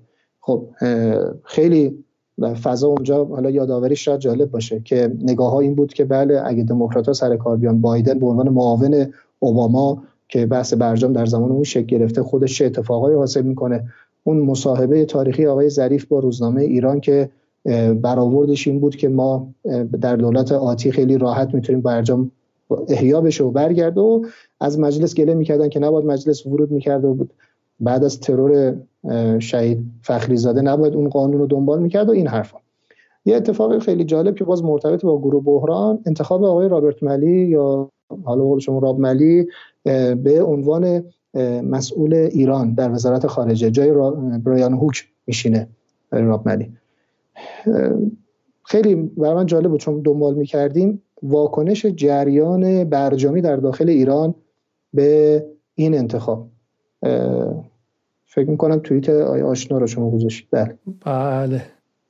این 22 ژانویه سال 2021 دقیقا چهار ماه بعد از اون گزارشی که ما قبلا دیدیم این دوم بهمن سال 1399 آره. اینجا هنوز قطعی نشده بود را انتخاب رو یعنی اعلام نشده ولی بحثاش بود. یعنی گمان زنی ها جدی بود که راب ملی می‌خواد بشه مسئول حالا مسئول ایران مسئول پروژه ایران به معنا.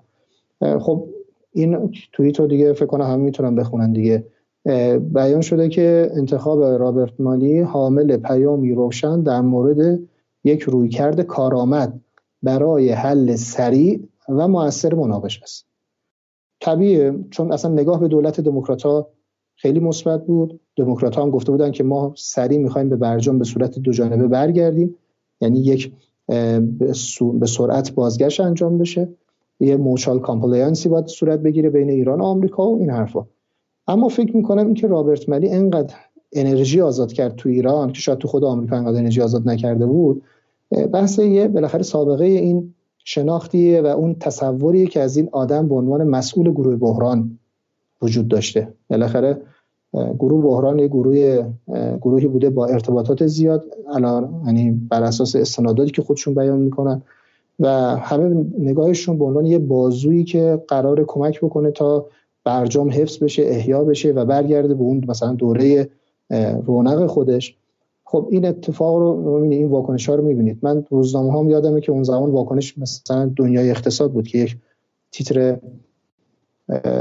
خیلی تیتر طبعا عکس تیتر یکیش رو به این اختصاص داده بود دیدم که بعد درباره واکنش های مثلا جریان های سهینیستا و اینها به اینها مثلا این مصاحبه با رضا نصریه که ما چند بار و چند بار هم در برنامه جدال دعوتش کردیم. تا حالا قبول نکرده بیا. آیه نصری من باز هم اینجا دعوتشون می‌کنم که تشریف بیارن چون خیلی از منتقدان میگن که ما یک طرفه ایم به هیچ وجه یک طرفه نیستیم. دوستان از گفتگو عبا دارن و به شکلی به گفتگو تن نمیدن. اینجا به شکلی رابرت مالی رو مقابل جریان های ایران ستیز می‌ذاره. یعنی یه لولو خورخوره پیدا می‌کنن که مثلا در قالب صهیونیستا که حالا با اینا مخالفن و بعد ما مثلا بگیم که چه حالا اینا آدم خوبه قضیه میشن. این دوتا رو ببینید شما تا بریم سر این توییت های خیلی جالب روزنامه دنیا اقتصاد. میگه انتخاب احتمالی رابرت مالی به عنوان نماینده ویژه امور ایران در دولت جدید آمریکا موجی از نگرانی را میان مخالفان برجام و رژیم صهیونیستی ایجاد کرد. دنیا اقتصاد.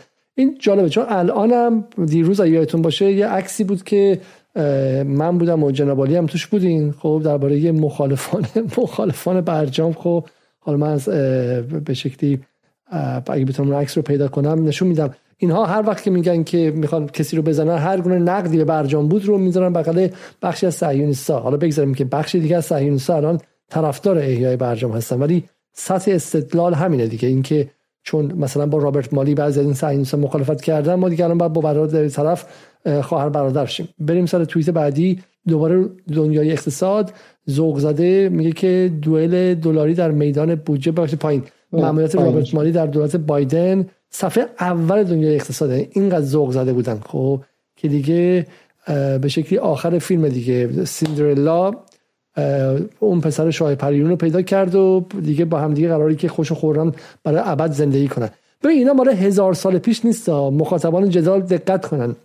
اینا مال دوره مصدق دوره امیر کبیر دوره جنگ بعد ترکمنچای نیست. 24 ژانویه 2021 یک سال و 6 ماه پیشه. حافظه ماشاءالله اندازه ماهی. خب حافظه اندازه واقعا دوزیستان مالی یه سال و نیم پیشه. اینها رو بعد یکی بره یقشون رو بگیره. بگه آقا مگه رابرت مالی قرار نبود که بیاد درست کنه؟ اینقدر ذوق داشتین شوق داشتین. چی شد؟ یک سال و نیم. چرا این آقای رابرت مالی گل و بلبل که رفتن در آوردن که پدرش هم از نیروهای جنگ طلب بوده حالا فقط میگم ماشاءالله به naive و ساده‌لوح فقط با تو ایران نیستش. اون برنی ساندرز رو ببین که ماشاءالله عقل خودش هم همین قدره که از اومدن رابرت مالی اونم ذوق زده, شده بود. انگلیسی ببینید توییت برنی ساندرز قهرمان چپ های ایران و سوسیالیست های به شکلی لیبرال جهان این بود که راب مالی is an extremely knowledgeable expert with great experience in promoting US security through diplomacy war. این آقا که الان داره کارو به جنگ میکشونه تو منطقه که آقای برنی ساندرز.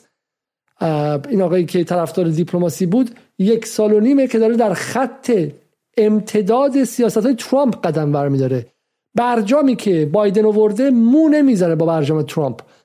برجامی که توش هنوز وجود یک نیروی رسمی نظامی کشور در لیست تروریستیه. در تاریخ جهان اتفاق نیفتاده آقای برنی سندرز. و این آقای رابرت مالی که صلح طلبه تن داده به چیزی که می‌تونه جنگ رو هر لحظه جرقش رو شلور کنه. چون شما نیروی نظامی رسمی کشورها رو در لیست تروریستی نمی‌ذاری و این رابرت مالی بخشی از اون تیمی که این کارو کرده. خب حالا ما برگردیم اینجا. دنیای اقتصاد خب دوباره دو تا, دو تا نکته بگم درباره این تجربه تاریخی.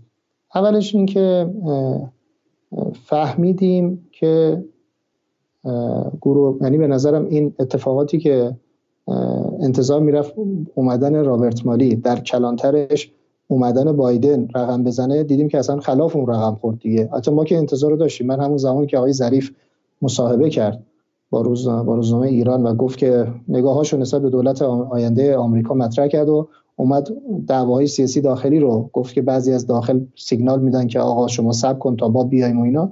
همون زمان من یه مطلب نوشتم توضیح دادم که آقا مجموعه اندیشکده هایی که دارن برای بایدن تصمیم سازی می‌کنن از جمله همین Crisis Group البته مهمترش شاید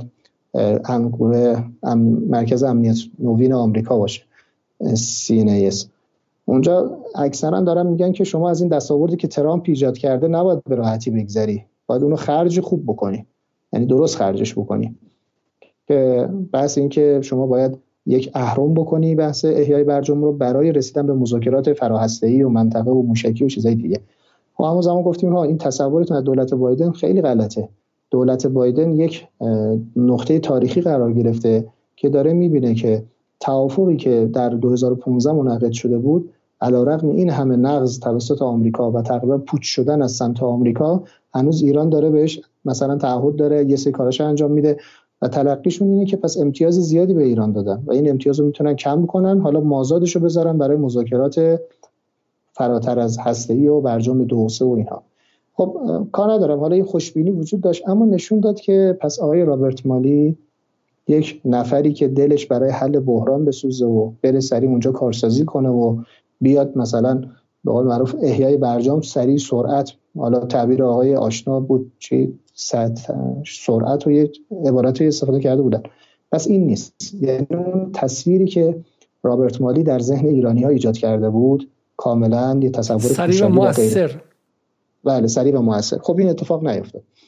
در صورتی که می‌دونن که ایران واقعا حتی همون زمان آقای روحانی یک سری خاصه های ایران رو عملا بیان کرد که ما دنبال نخواهیم کرد مثل بحث قرامت. قشنگشون شفاف گفتن دیگه. گفتن ما من نمی‌خوام که بحث احیای توافق رو به واسطه اینکه یه بحثی مثل قرامت رو دنبال بکنم به تاخیر بندازم. اما می‌بینی که باز هم اون چیزی که می‌خواستن حاصل نشد.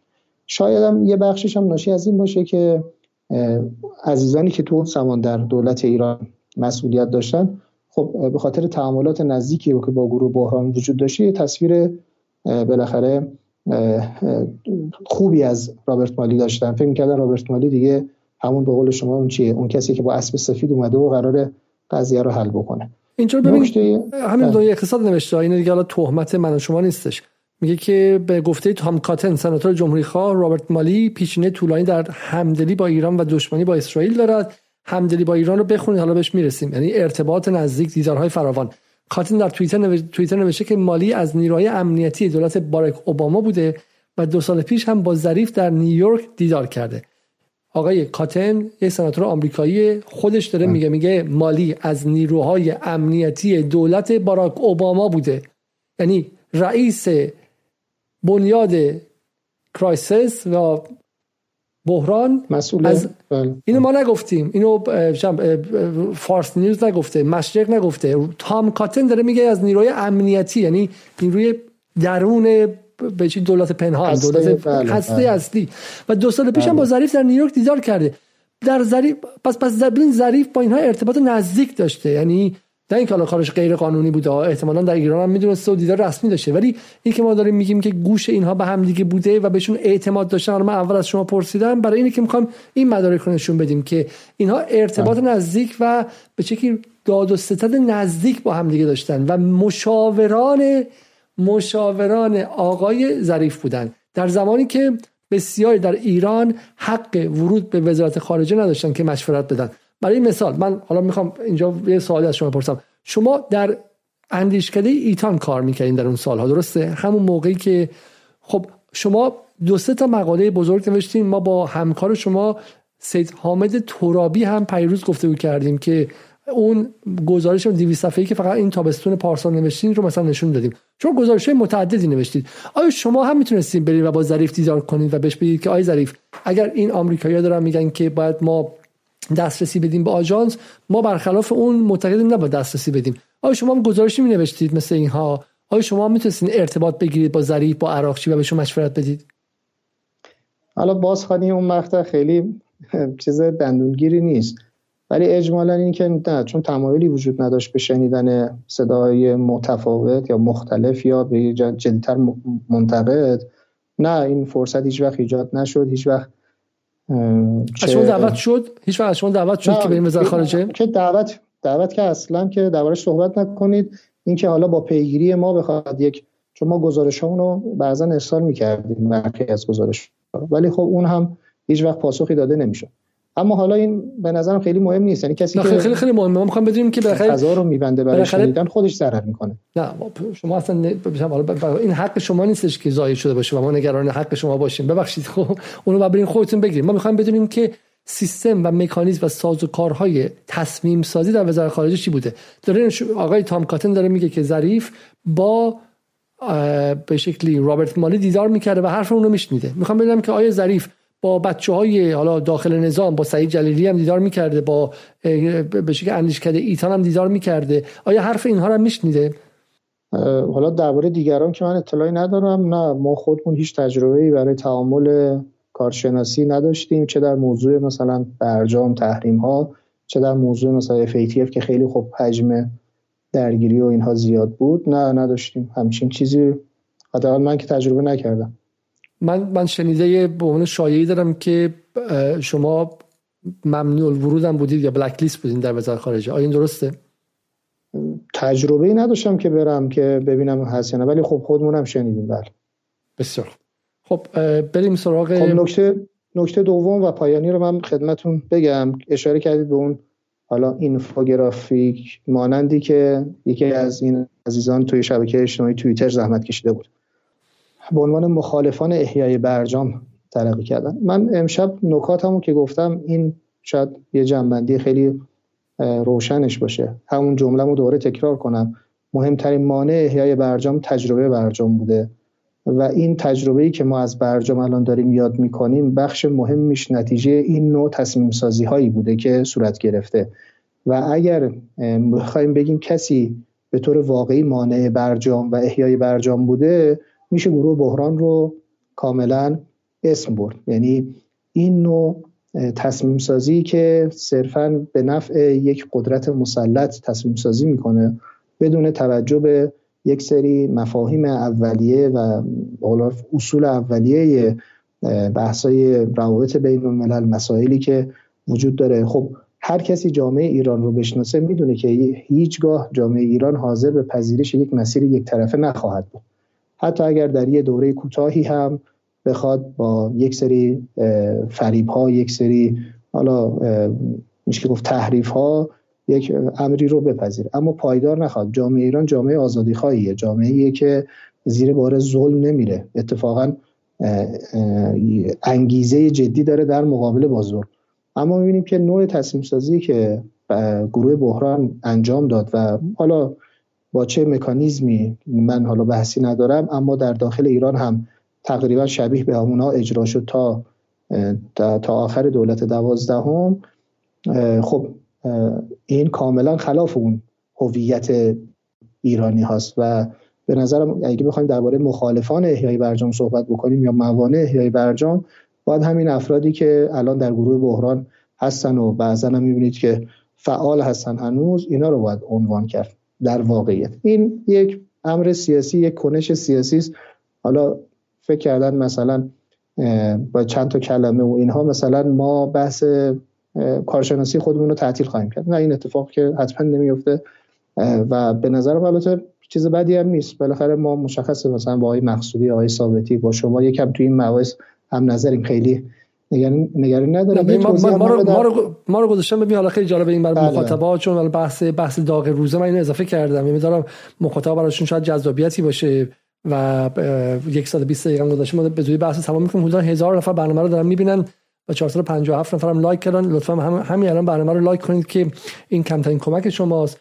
و یه نکته من می‌خوام بگم. ببینید این تکنیک رو قبلا هم استفاده می‌کردم. من خودم در سال 2014 2015 مقابل بچههایی مثل مسعود براتی و به شکلی با امیر حسین ثابتی و خیلی دیگه بودم که ما ممکنه در جاهایی با هم قرابت نداشته باشیم از نظر فرهنگی و از نظر چه می‌دونم مسائل حالا اعتقادی و غیره. ولی اون موقع علت این که من واقعا اون سمت بودم همین همین مقالسه بود مقالسه اسرائیلی. یعنی من یادمه که یکی دو بار که رفتم بی بی سی من بالا بی بی سی مجبور شدم من دعوت کنن چون من اون موقع خب از منظر دفاع از ایران مقابل براندازها وایسادم این آخرین اون برنامه‌ای که بالا خیلی هم سر صدا که اون موقع که من مثلا آقای خامنه‌ای معمار بزرگی و برجام درسته اون طرف داماد بنی صدر بود و یه آقای به اسم تغییرزاده که از سلطنت طلبا و مشاور رضا پهلوی بود و یه آقای به اسم آرش آرامش که عضو دموکرات‌ها بود ولی خیلی جنگ طلب و با افتخار می‌گفت شاگرد کاندلیزا روسات کاندلیزا رایسه ما اونجا مقابل اینها بودم. برای اینکه گمان می‌کردیم که این تندروهای دنبال براندازی یه مابعضم در داخل به اسم دلواپسا دارن. و این باعث تحلیل اشتباه امثال من شد. و ما همون موقع ها که از من شخصا از از برنامه میومدم بیرون تلفن از تهران زنگ می‌زد و اصلاح طلبا تشکر می‌کردن. آیا علیزاده خیلی وطن پرستی خیلی دمتون گرم. واقعا مرحبا به شیر پاکی شما خوردید. خب؟ و به این شکل اون شناخت مخشوش رو به ما تزریق می‌کردن. میگم من شخصا هیچ ارتباطی نداشتم هیچ منفعتی نداشتم ولی حس این که این راه دفاع از ایرانه. گذشت و رسیدش به برجامی که به قول خود آقایون 300 میلیارد دلار ضربه زد به اقتصاد ایران. یه سری دیگه میگن که هزار میلیارد ضربه زد و اون فاجعه‌ای که در این سالها اتفاق افتاد. و اگر من امروز اینجا وایسادم با ترس و لرز برنامه رو می‌سازیم. به خاطر اینکه من هم احساس می‌کنم که در اون اتفاق وحشتناک شریکم و من هم گناهکارم و من هم به شکلی مدیون مردم ایران هستم در اون ضرر و زیان تاریخی که در سال 2015 عضو می‌خوام. که در اون سال 2015 در سال 94 ما هم به شکلی این قرارداد سوس رو ممکن کردیم فروختیمش به جامعه ایران و بعد هم اون قرارداد پایدار نموند. و فاجعه پس از از بین رفتنش خب ده برابر این بود که اصلا قرارداد اتفاق نمی افتاد خب ما داریم در مورد این روند. بفرمایید یه نکته من بگم. نگاه کنید این که خب یک کنش سیاسیه. خیلی امر روشنیه. اما اگر از نظر کارشناسی ما بخوایم دستبندی بکنیم علاوه بر اینکه الان این افراد موافق یا مخالف چه چیزی هستند باید به خواستگاه این افراد و جهتی که دنبال می‌کنن حتما توجه داشته باشیم تا بتونیم یه دستبندی واقعی انجام بدیم. یعنی شما یه بار یه عکس می‌گیرید از آدم ها و یک سری چینش انجام می‌دید. یه بار اینو به صورت فیلم دنبال می‌کنید. خب حالا اگه ما بیایم فیلمی این بحث رو نگاه بکنیم ما مخالف احیای برجامیم. ما میگیم احیای برجامی که بخواد سکویی باشه برای برجام های دو و سه اون چیزی که همین تصمیم سازان آمریکایی اینا دنبال می‌کنن حتما مخالفش هستیم. و از طرفی احیای برجام به معنای اون که اون حقوقی که ایران از دست داده رو احیا بکنه با اون موافقیم در اون چارچوبش. اما نکته که وجود داره اما جریانی که حالا چه شفاف چه غیر شفاف به دنبال برجام دو و سه و کلا از بین بردن معلف های قدرت هستن که حالا برخیشون الان موافق برجام برخیشون مخالف احیای برجام شما از این منظر این دستبندی به هم میریزه. این دستبندی خیلی از اینهایی که الان به صورت قرمز نشون دادن مخالف برجام اینا با اون سبزا با همدیگه هم تیم میشن. یعنی مسیرشون رفتن به سمت برجام های دو سه. یعنی احیای برجام یک سکو می‌خواد. یا حالا سکو که شاید مثلا بگن نه مثلا اینها مثل ترامپ بگن همشو یک جا می‌خوایم. اینا بگن نه گام به گام بریم جلو گام و جهتشون یکیه.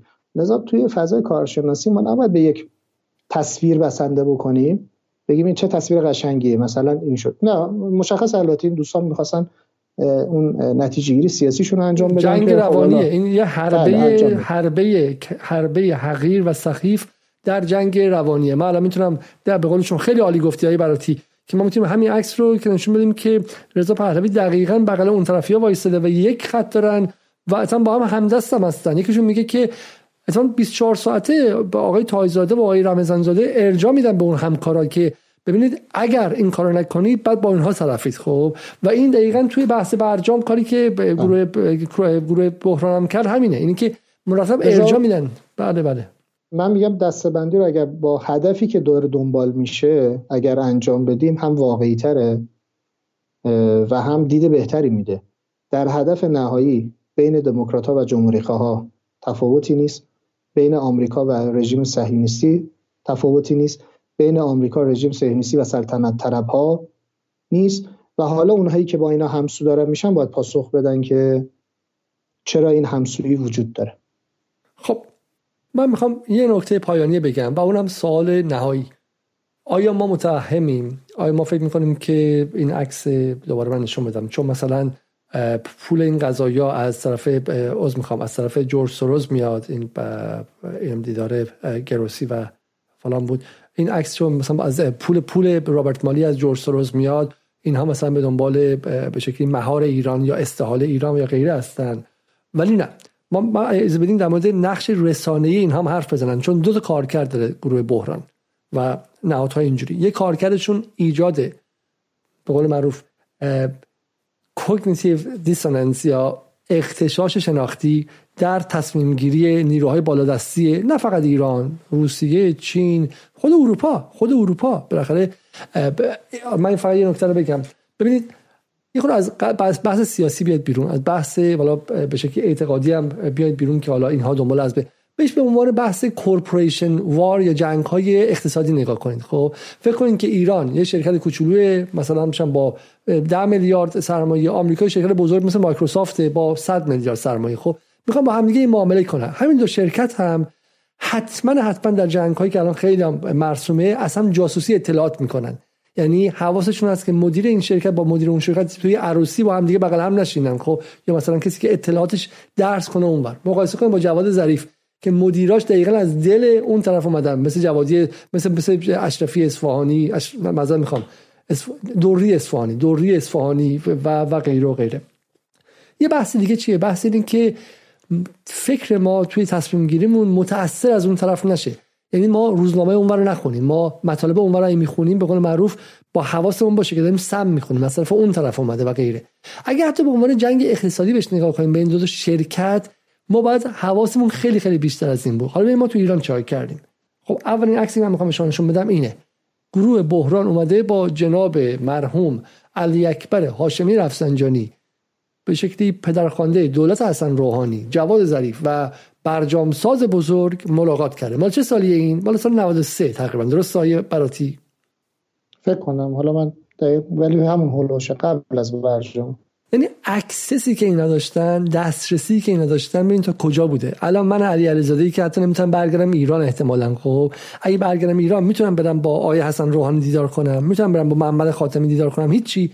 می‌تونم با اکبر هاشمی رفسنجانی که در اون موقع شخصیت حقیقی بود. درست؟ رئیس مجمع تشخیص مسئلات بود. آیا می‌تونم برم باش دیدار کنم؟ خیر. خب می‌رسیم به چی؟ می‌رسیم به یه شخصیت خیلی خیلی مهمه به شکلی این داستان. و اون کیه؟ آقای آقای علی واعظ.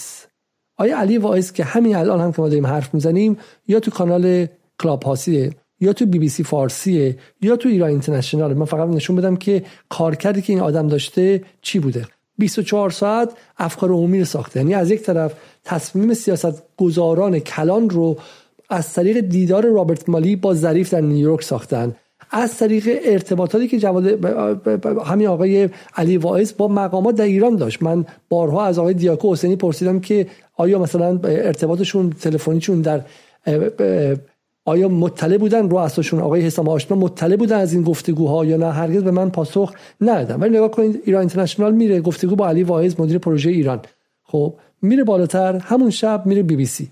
چی داره میگه؟ میگه الجزیره. در صورت توافق آمریکا در صورت توافق آمریکا تصمیم میده در دو ماه صادرات نفت از در دو ماه صادرات نفت از ایران رو آزاد کنه.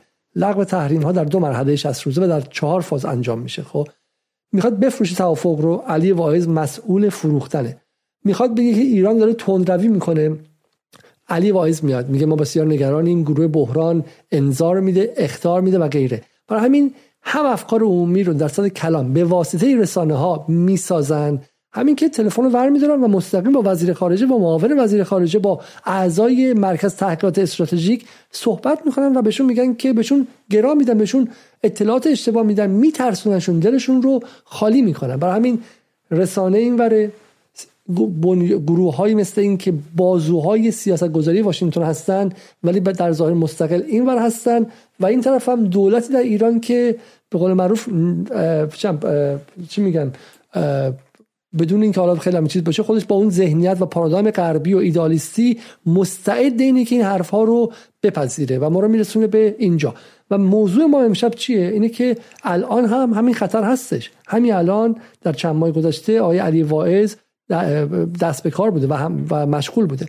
من اینم بر شما بخونم این لحظه. این توییت اسلام الدین آشناس میگه برجام قربانی زیاده خواهی دو سویه شد. دلواپسانی عرب زبان و عبری زبان که به آمریکایی ها می‌گفتند چرا زیاد دادید و کم گرفتید؟ و, و دلواپسانی فارسی زبان که به ایرانی ها می‌گفتند چرا کم گرفتید و زیاد دادید؟ هر دو طرف به ظاهر بسیار بیشتر می‌خواستن ولی در عمل هر دو بسیار کمتر به دست آوردن. آیا اسلام آشنا؟ مشاور حسن روحانی استاد دانشگاه امام صادق داماد وزیر اطلاعات سابق ایران چهار تا بچه دلواپس رو که حالا در نهایت هم یه دونه بولتن نوشتن که آقا ما اینجا اینجا نباید این کار انجام بدیم. با اینها اینها رو گذاشته بغل اسرائیلی ها و بغل وهابی های سعودی. ولی آقای حسام آشنا ازش من همینجا می‌پرسم. ارتباط شما با علی واعظ چی بوده؟ ارتباط شما با رابرت مالی چی بوده؟ ارتباط شما با گروه بحران چی بوده؟ این ارتباطات رو باید بدونیم. حق ماست که بدونیم در اون چهار سالی که از خروج از در اون سه سالی که از خروج ترامپ گذشت و ایران همچنان در برجام بود کجا بودیم ما؟ آقای حسام الدین آشنا کجا بود؟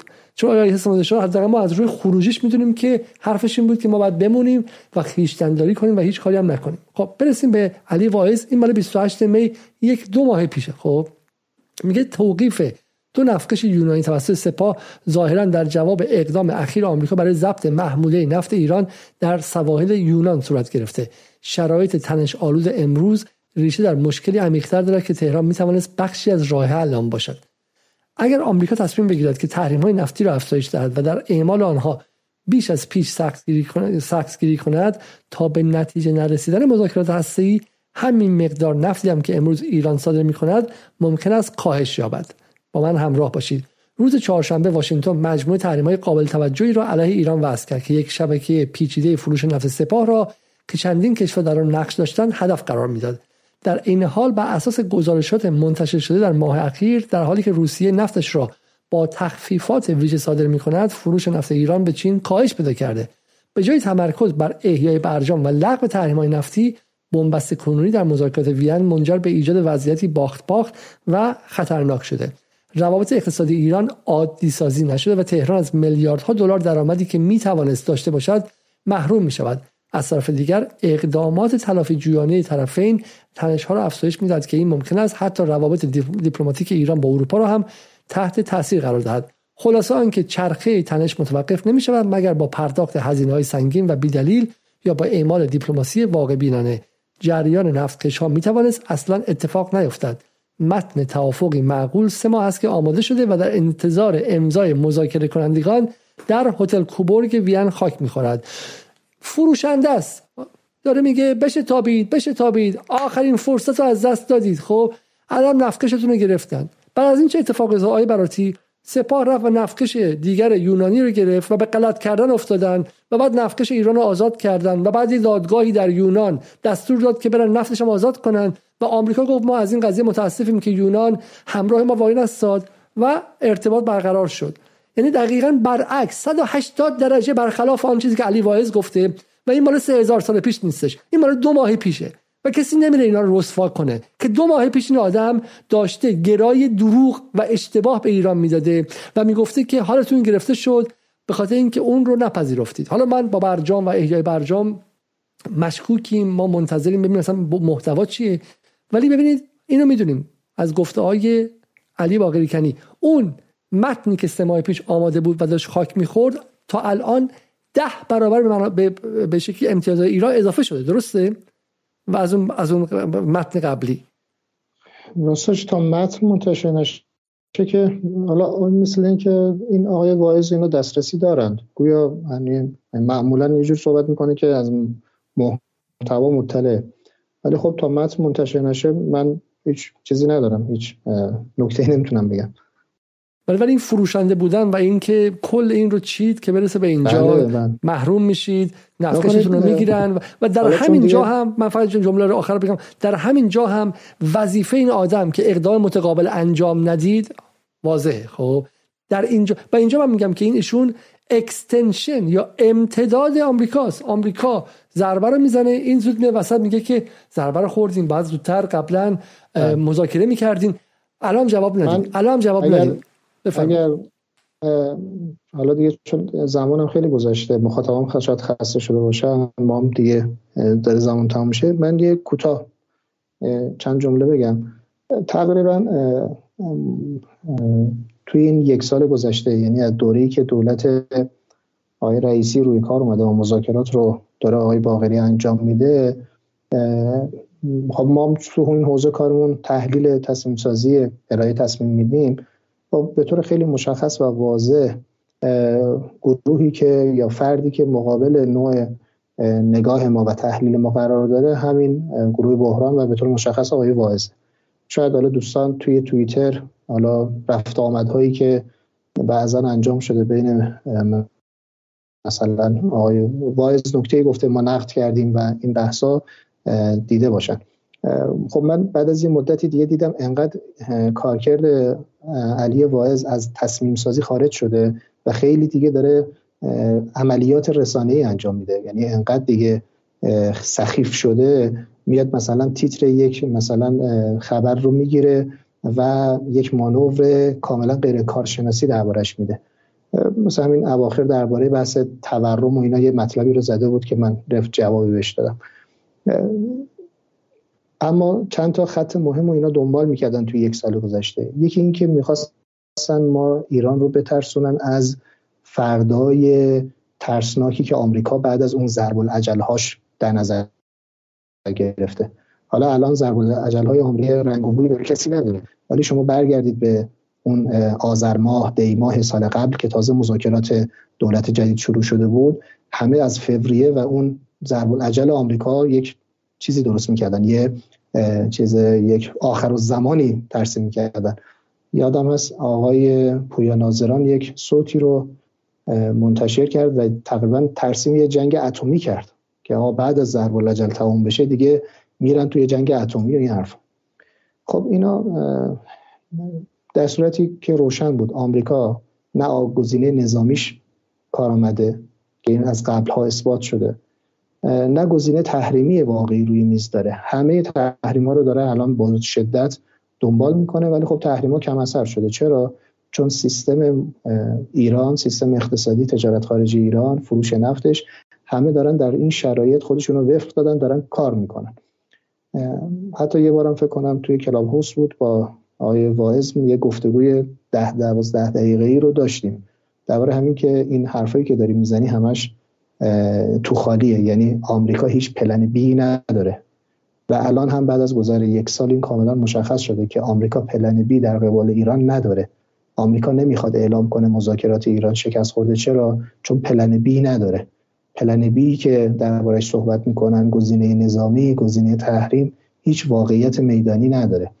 آمریکا داره تلاش خودش رو حد اکثری می‌کنه. ایران هم داره تلاش حد اکثری می‌کنه. گذر زمان به نفع ایران داره. عبور می‌کنه. این نکته واقعی یعنی آقای واعظ که حالا یک میشه گفت دست پرورده آقای رابرت مالی هست و حالا شاید عبارت نوچه خیلی عبارت خوبی نباشه. ولی خلاصه چیز خاصی نیست. بیشترم عملیات ادراکی می‌کنه. الان من این که می‌بینم خیلی تلاش می‌کنه تو توییتر فارسی توی رسانه های فارسی توی کلاپوس و اینها هم صحبت می‌کنه. از این جنسه. یعنی اون دیگه شأن تصمیم سازی هم ندارن واقعا. یعنی دیگه الان کسی گروه بحران رو به عنوان یه گروه تصمیم ساز هم خیلی تلقی نمی‌کنه. و شما کاهش به نظرم ضریب اثرگذاری اونها رو به طور جدی توی لایه های تصمیم گیری می‌بینید کافی همین مقایسه کنید بین اون چیزی که تو این چند وقته توصیه کردن و رفتاری که ایران انجام داده در مقابل اون دوره قبلی که توصیه هایی که می‌کردن و رفتارهای ایران. این کاملا روشن. من دیگه حالا حالا نکته دیگه ندارم. به نظرم بحث بعد خوبی روشن شد. فکر می‌کنم دوستان برن مطالعه کنن گزارش های گروه بحران کاملا در دسترس مقایسه کنم با آن چیزی که اتفاق افتاد روی زمین. اون چیز در باغ سبز هایی که نشون می‌دادن چقدر اتفاق افتاد. چقدر اون قسمت هایی که ماها هشدار می‌دادیم اتفاق افتاد. اینها کاملا دیگه الان قابل دیدنه و دیگه امر تجربه شده است دیگه. خیلی بحثی نداره تقریبا. بسیار خب حالا دیگه ما بحث اینجا به پایان میرسونم ولی اگر دوستان سوال خاصی دارن من از آقای سوالشون از آقای براتی بپرسم. این هم برمیگرده به دیداری که علی واعظ با میخائیل اولیانوف سفیر روسیه در وین داشت در 20 آذر سال گذشته 1400 منظورم این که این تلاشی که می‌کنن مرتب خودشون در همه جا می‌گذارن تا اینکه تاثیر گذاری کنن روی ذهن ذهن به شکلی طرف های مختلف و همه تلاش ما برای این برنامه امشب این بود که ما اگر بفهمیم که واشنگتن چگونه عمل می‌کنه واشنگتن بازوهایی هم داره بازوهایی که باهاش سیاست ورزی نیابتی انجام میده.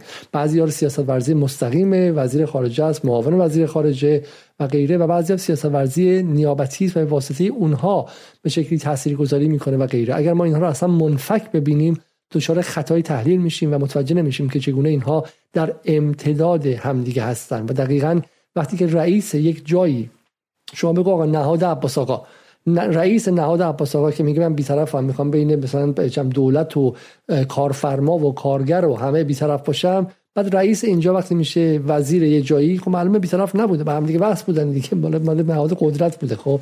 یا مثلا چه می‌دونم یه من بخوام بگم آقا من به شکلی بیطرفم بین مثلا چم خریداران و فروشنده بعد معلوم شه خودم کارخونه دارم.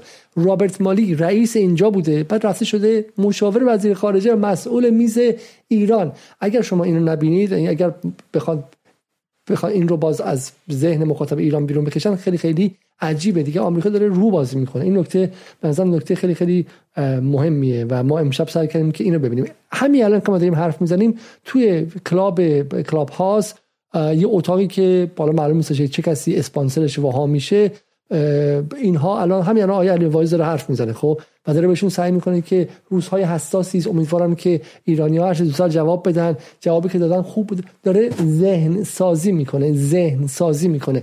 و بعد جالبه که ذهن سازی رو حالا من فقط نکته پایانی اینجا بگم. مفهومی هستش در فلسفه به شکلی فرانس فانون آورده به اسم خبرچین های بومی. من اگر بخوام رو ذهن مسعود براتی تاثیر گذاری کنم نمیرم با کپه رو سرم به عنوان یه چم یهودی دو آتیشه صهیونیستی و بگم یه براتی به من گوش کن من واسط ایده آوردم خب من میام به عنوان شبیه خودش میشم با زبون خودش حرف می‌زنم و طوری رفتار می‌کنم که درون چارچوب فهم بومی و فرهنگ بومی این آدم بتونه من اعتماد کنم و اونجاست که می‌تونم فضا سازی کنم. این نه بحث فراماسونیه نه بحث عجیب تئوری توت است. 200 ساله که استعمار این کار کرده. برای همین تو انگلیس دانشگاه آکسفورد زبون فارسی درس میدن نه به خاطر اینکه عاشق ادب و فرهنگ ما و خوندن حافظ و سعدی ما باشن. برای اینکه بدونن که چگونه باید با زبون فارسی حرف بزنن که قرارداد پشت قرارداد رو به ما تحمیل کنن و سرمون کلا بذارن نفت رو ببرن گاز رو ببرن مس رو ببرن تنباکو رو ببرن و غیره. و این خبرچین های بومی همیشه بخشی از این قضیه بودن. شما به دوره قاجار که نگاه می‌کنی تو ایران. تو هند نگاه می‌کنی تو چین که نگاه می‌کنی بدنه از نیروهای بومی اون کشورها همیشه در خدمت در استخدام استعمار بودن. همینطور که استعمار به واسطه بی بی سی فارسی کارمند فارسی با چهره فارسی شبیه خود من داره. خود من من هرگز بی بی سی کار نکردم. اینو به دروغ در من میگم من مهمانش بودم. همونطور که الان خیلی میرن و میان اونجا. ولی خیلی آدم داره که بغل مثل من شاید باشن با همون زبون حرف بزنن ولی کارمند وزارت خارجه و وظیفهشون فروش ایده های وزارت خارجه و منافع وزارت خارجه انگلیس. به فارسی زبانانه جایی هم داره به اسم اتاق اسمش به اسم سازمان سازمان بحران. خب سازمان دیگه هم داره. حالا واردش میشیم در برنامه های دیگه بشیم که چگونه میشه. IMF هم داره سازمان پول هم داره بخش ایران هم داره و غیره. و بر همین واقعا دیگه ما به عنوان کسایی که زخم استعمار 200 سال روشونمونه اگر متوجه نشیم که اینها اسمشون علی واعظ و رعایا یا چه می‌دونم واعظ و خطبا و غیره است ولی در عمل چهرهشون هم ایرانی زبان فارسی هم حرف می‌زنن.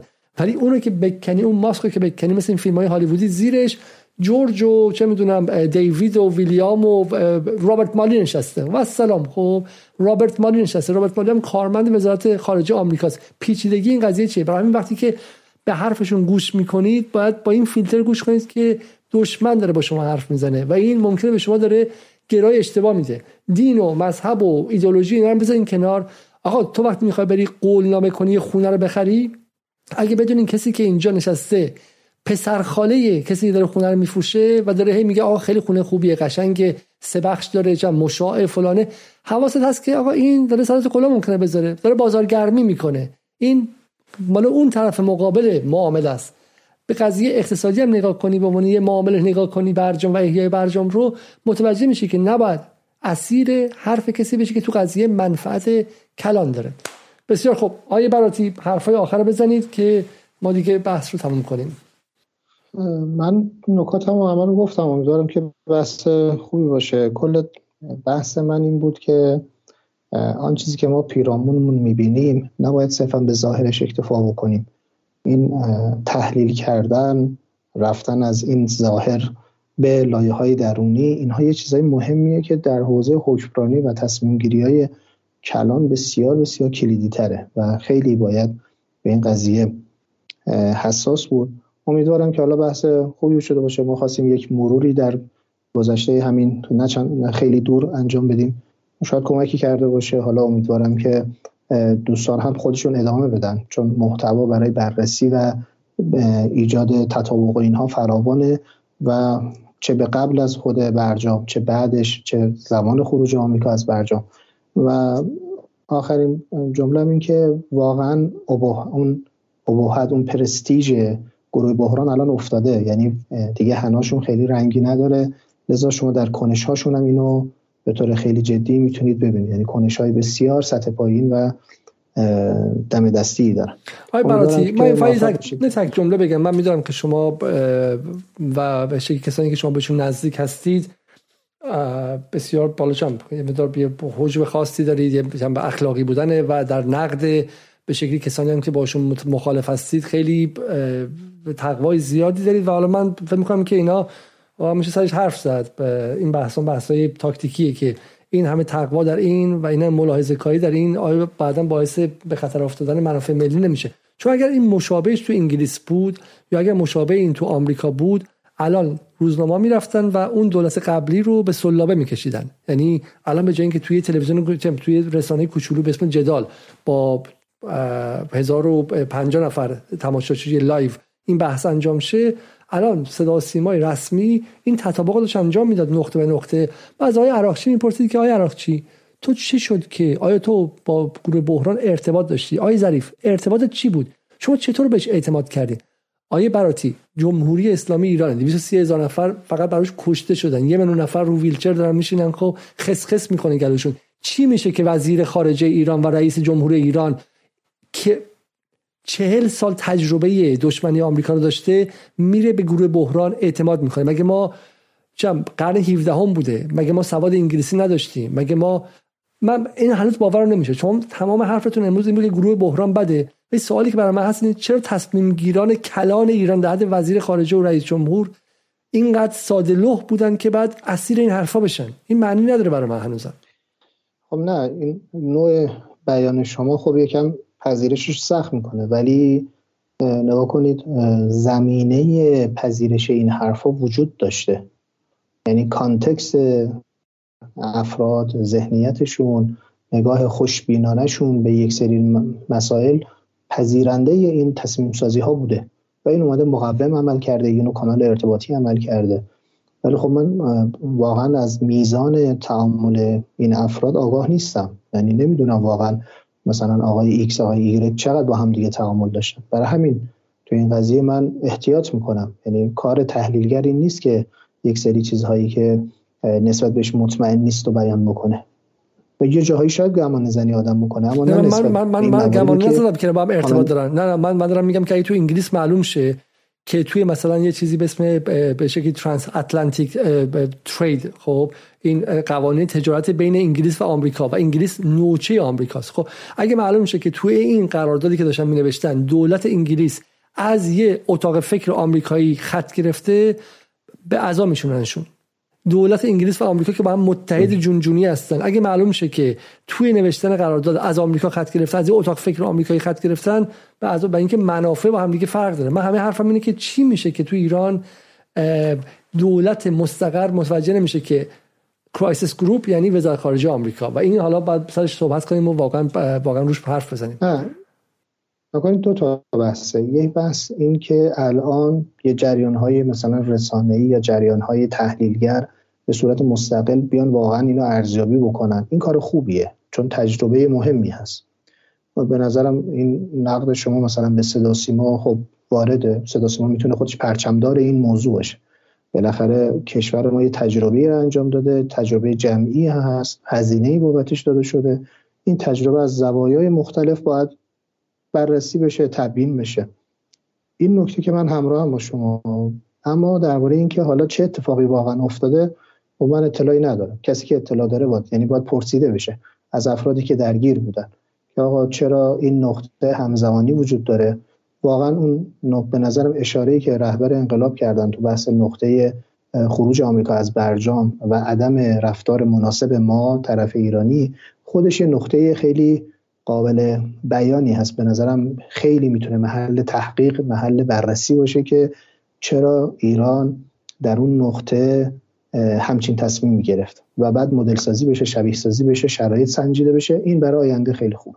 بسیار خوب. خب من دیگه منم دیگه همینطور برنامه به پایان می‌رسم. مسائلی که اینجا مطرح شده امشب تفاوت آره تفاوت حدودا 300 400 میلیارد دلاره. برای همین به نظر من میصرفه که شما به عنوان مخاطبان شهروندان ایرانی پول خودتون بچه هاتون نسل های آینده پول میلیون ها سال کار از بین رفت توی این اعتمادی که تو اینجا انجام شد و توی این تصمیم سازی اشتباهی که انجام شد. برای همه این مسائل مهمه. ولش نباید بکنید حوصلتون نباید سر بره. خیلی خیلی خیلی مهمتر از مسائلی که روزنامه های زرد رسانه های زرد هر روز تو ذهن ما تزریق می‌کنن. این تاریخ رو ول نکنید. تاریخ خانی رو ول نکنید. اگر قراره که از غربی ها یاد بگیرین تقلید کنید حداقل این همه مرور بیپایان تاریخ در فرهنگ های غربی رو نگاه کنیم که یه موضوع رو هزار بابش برمیگردن و غیره. بحث برجام رو هر چقدر ما بازخوانی کنیم کمه و امیدوارم که ما هم در آینده انجام بدیم. شب و روزتون خوش و تا برنامه دیگر. خدا نگهدار.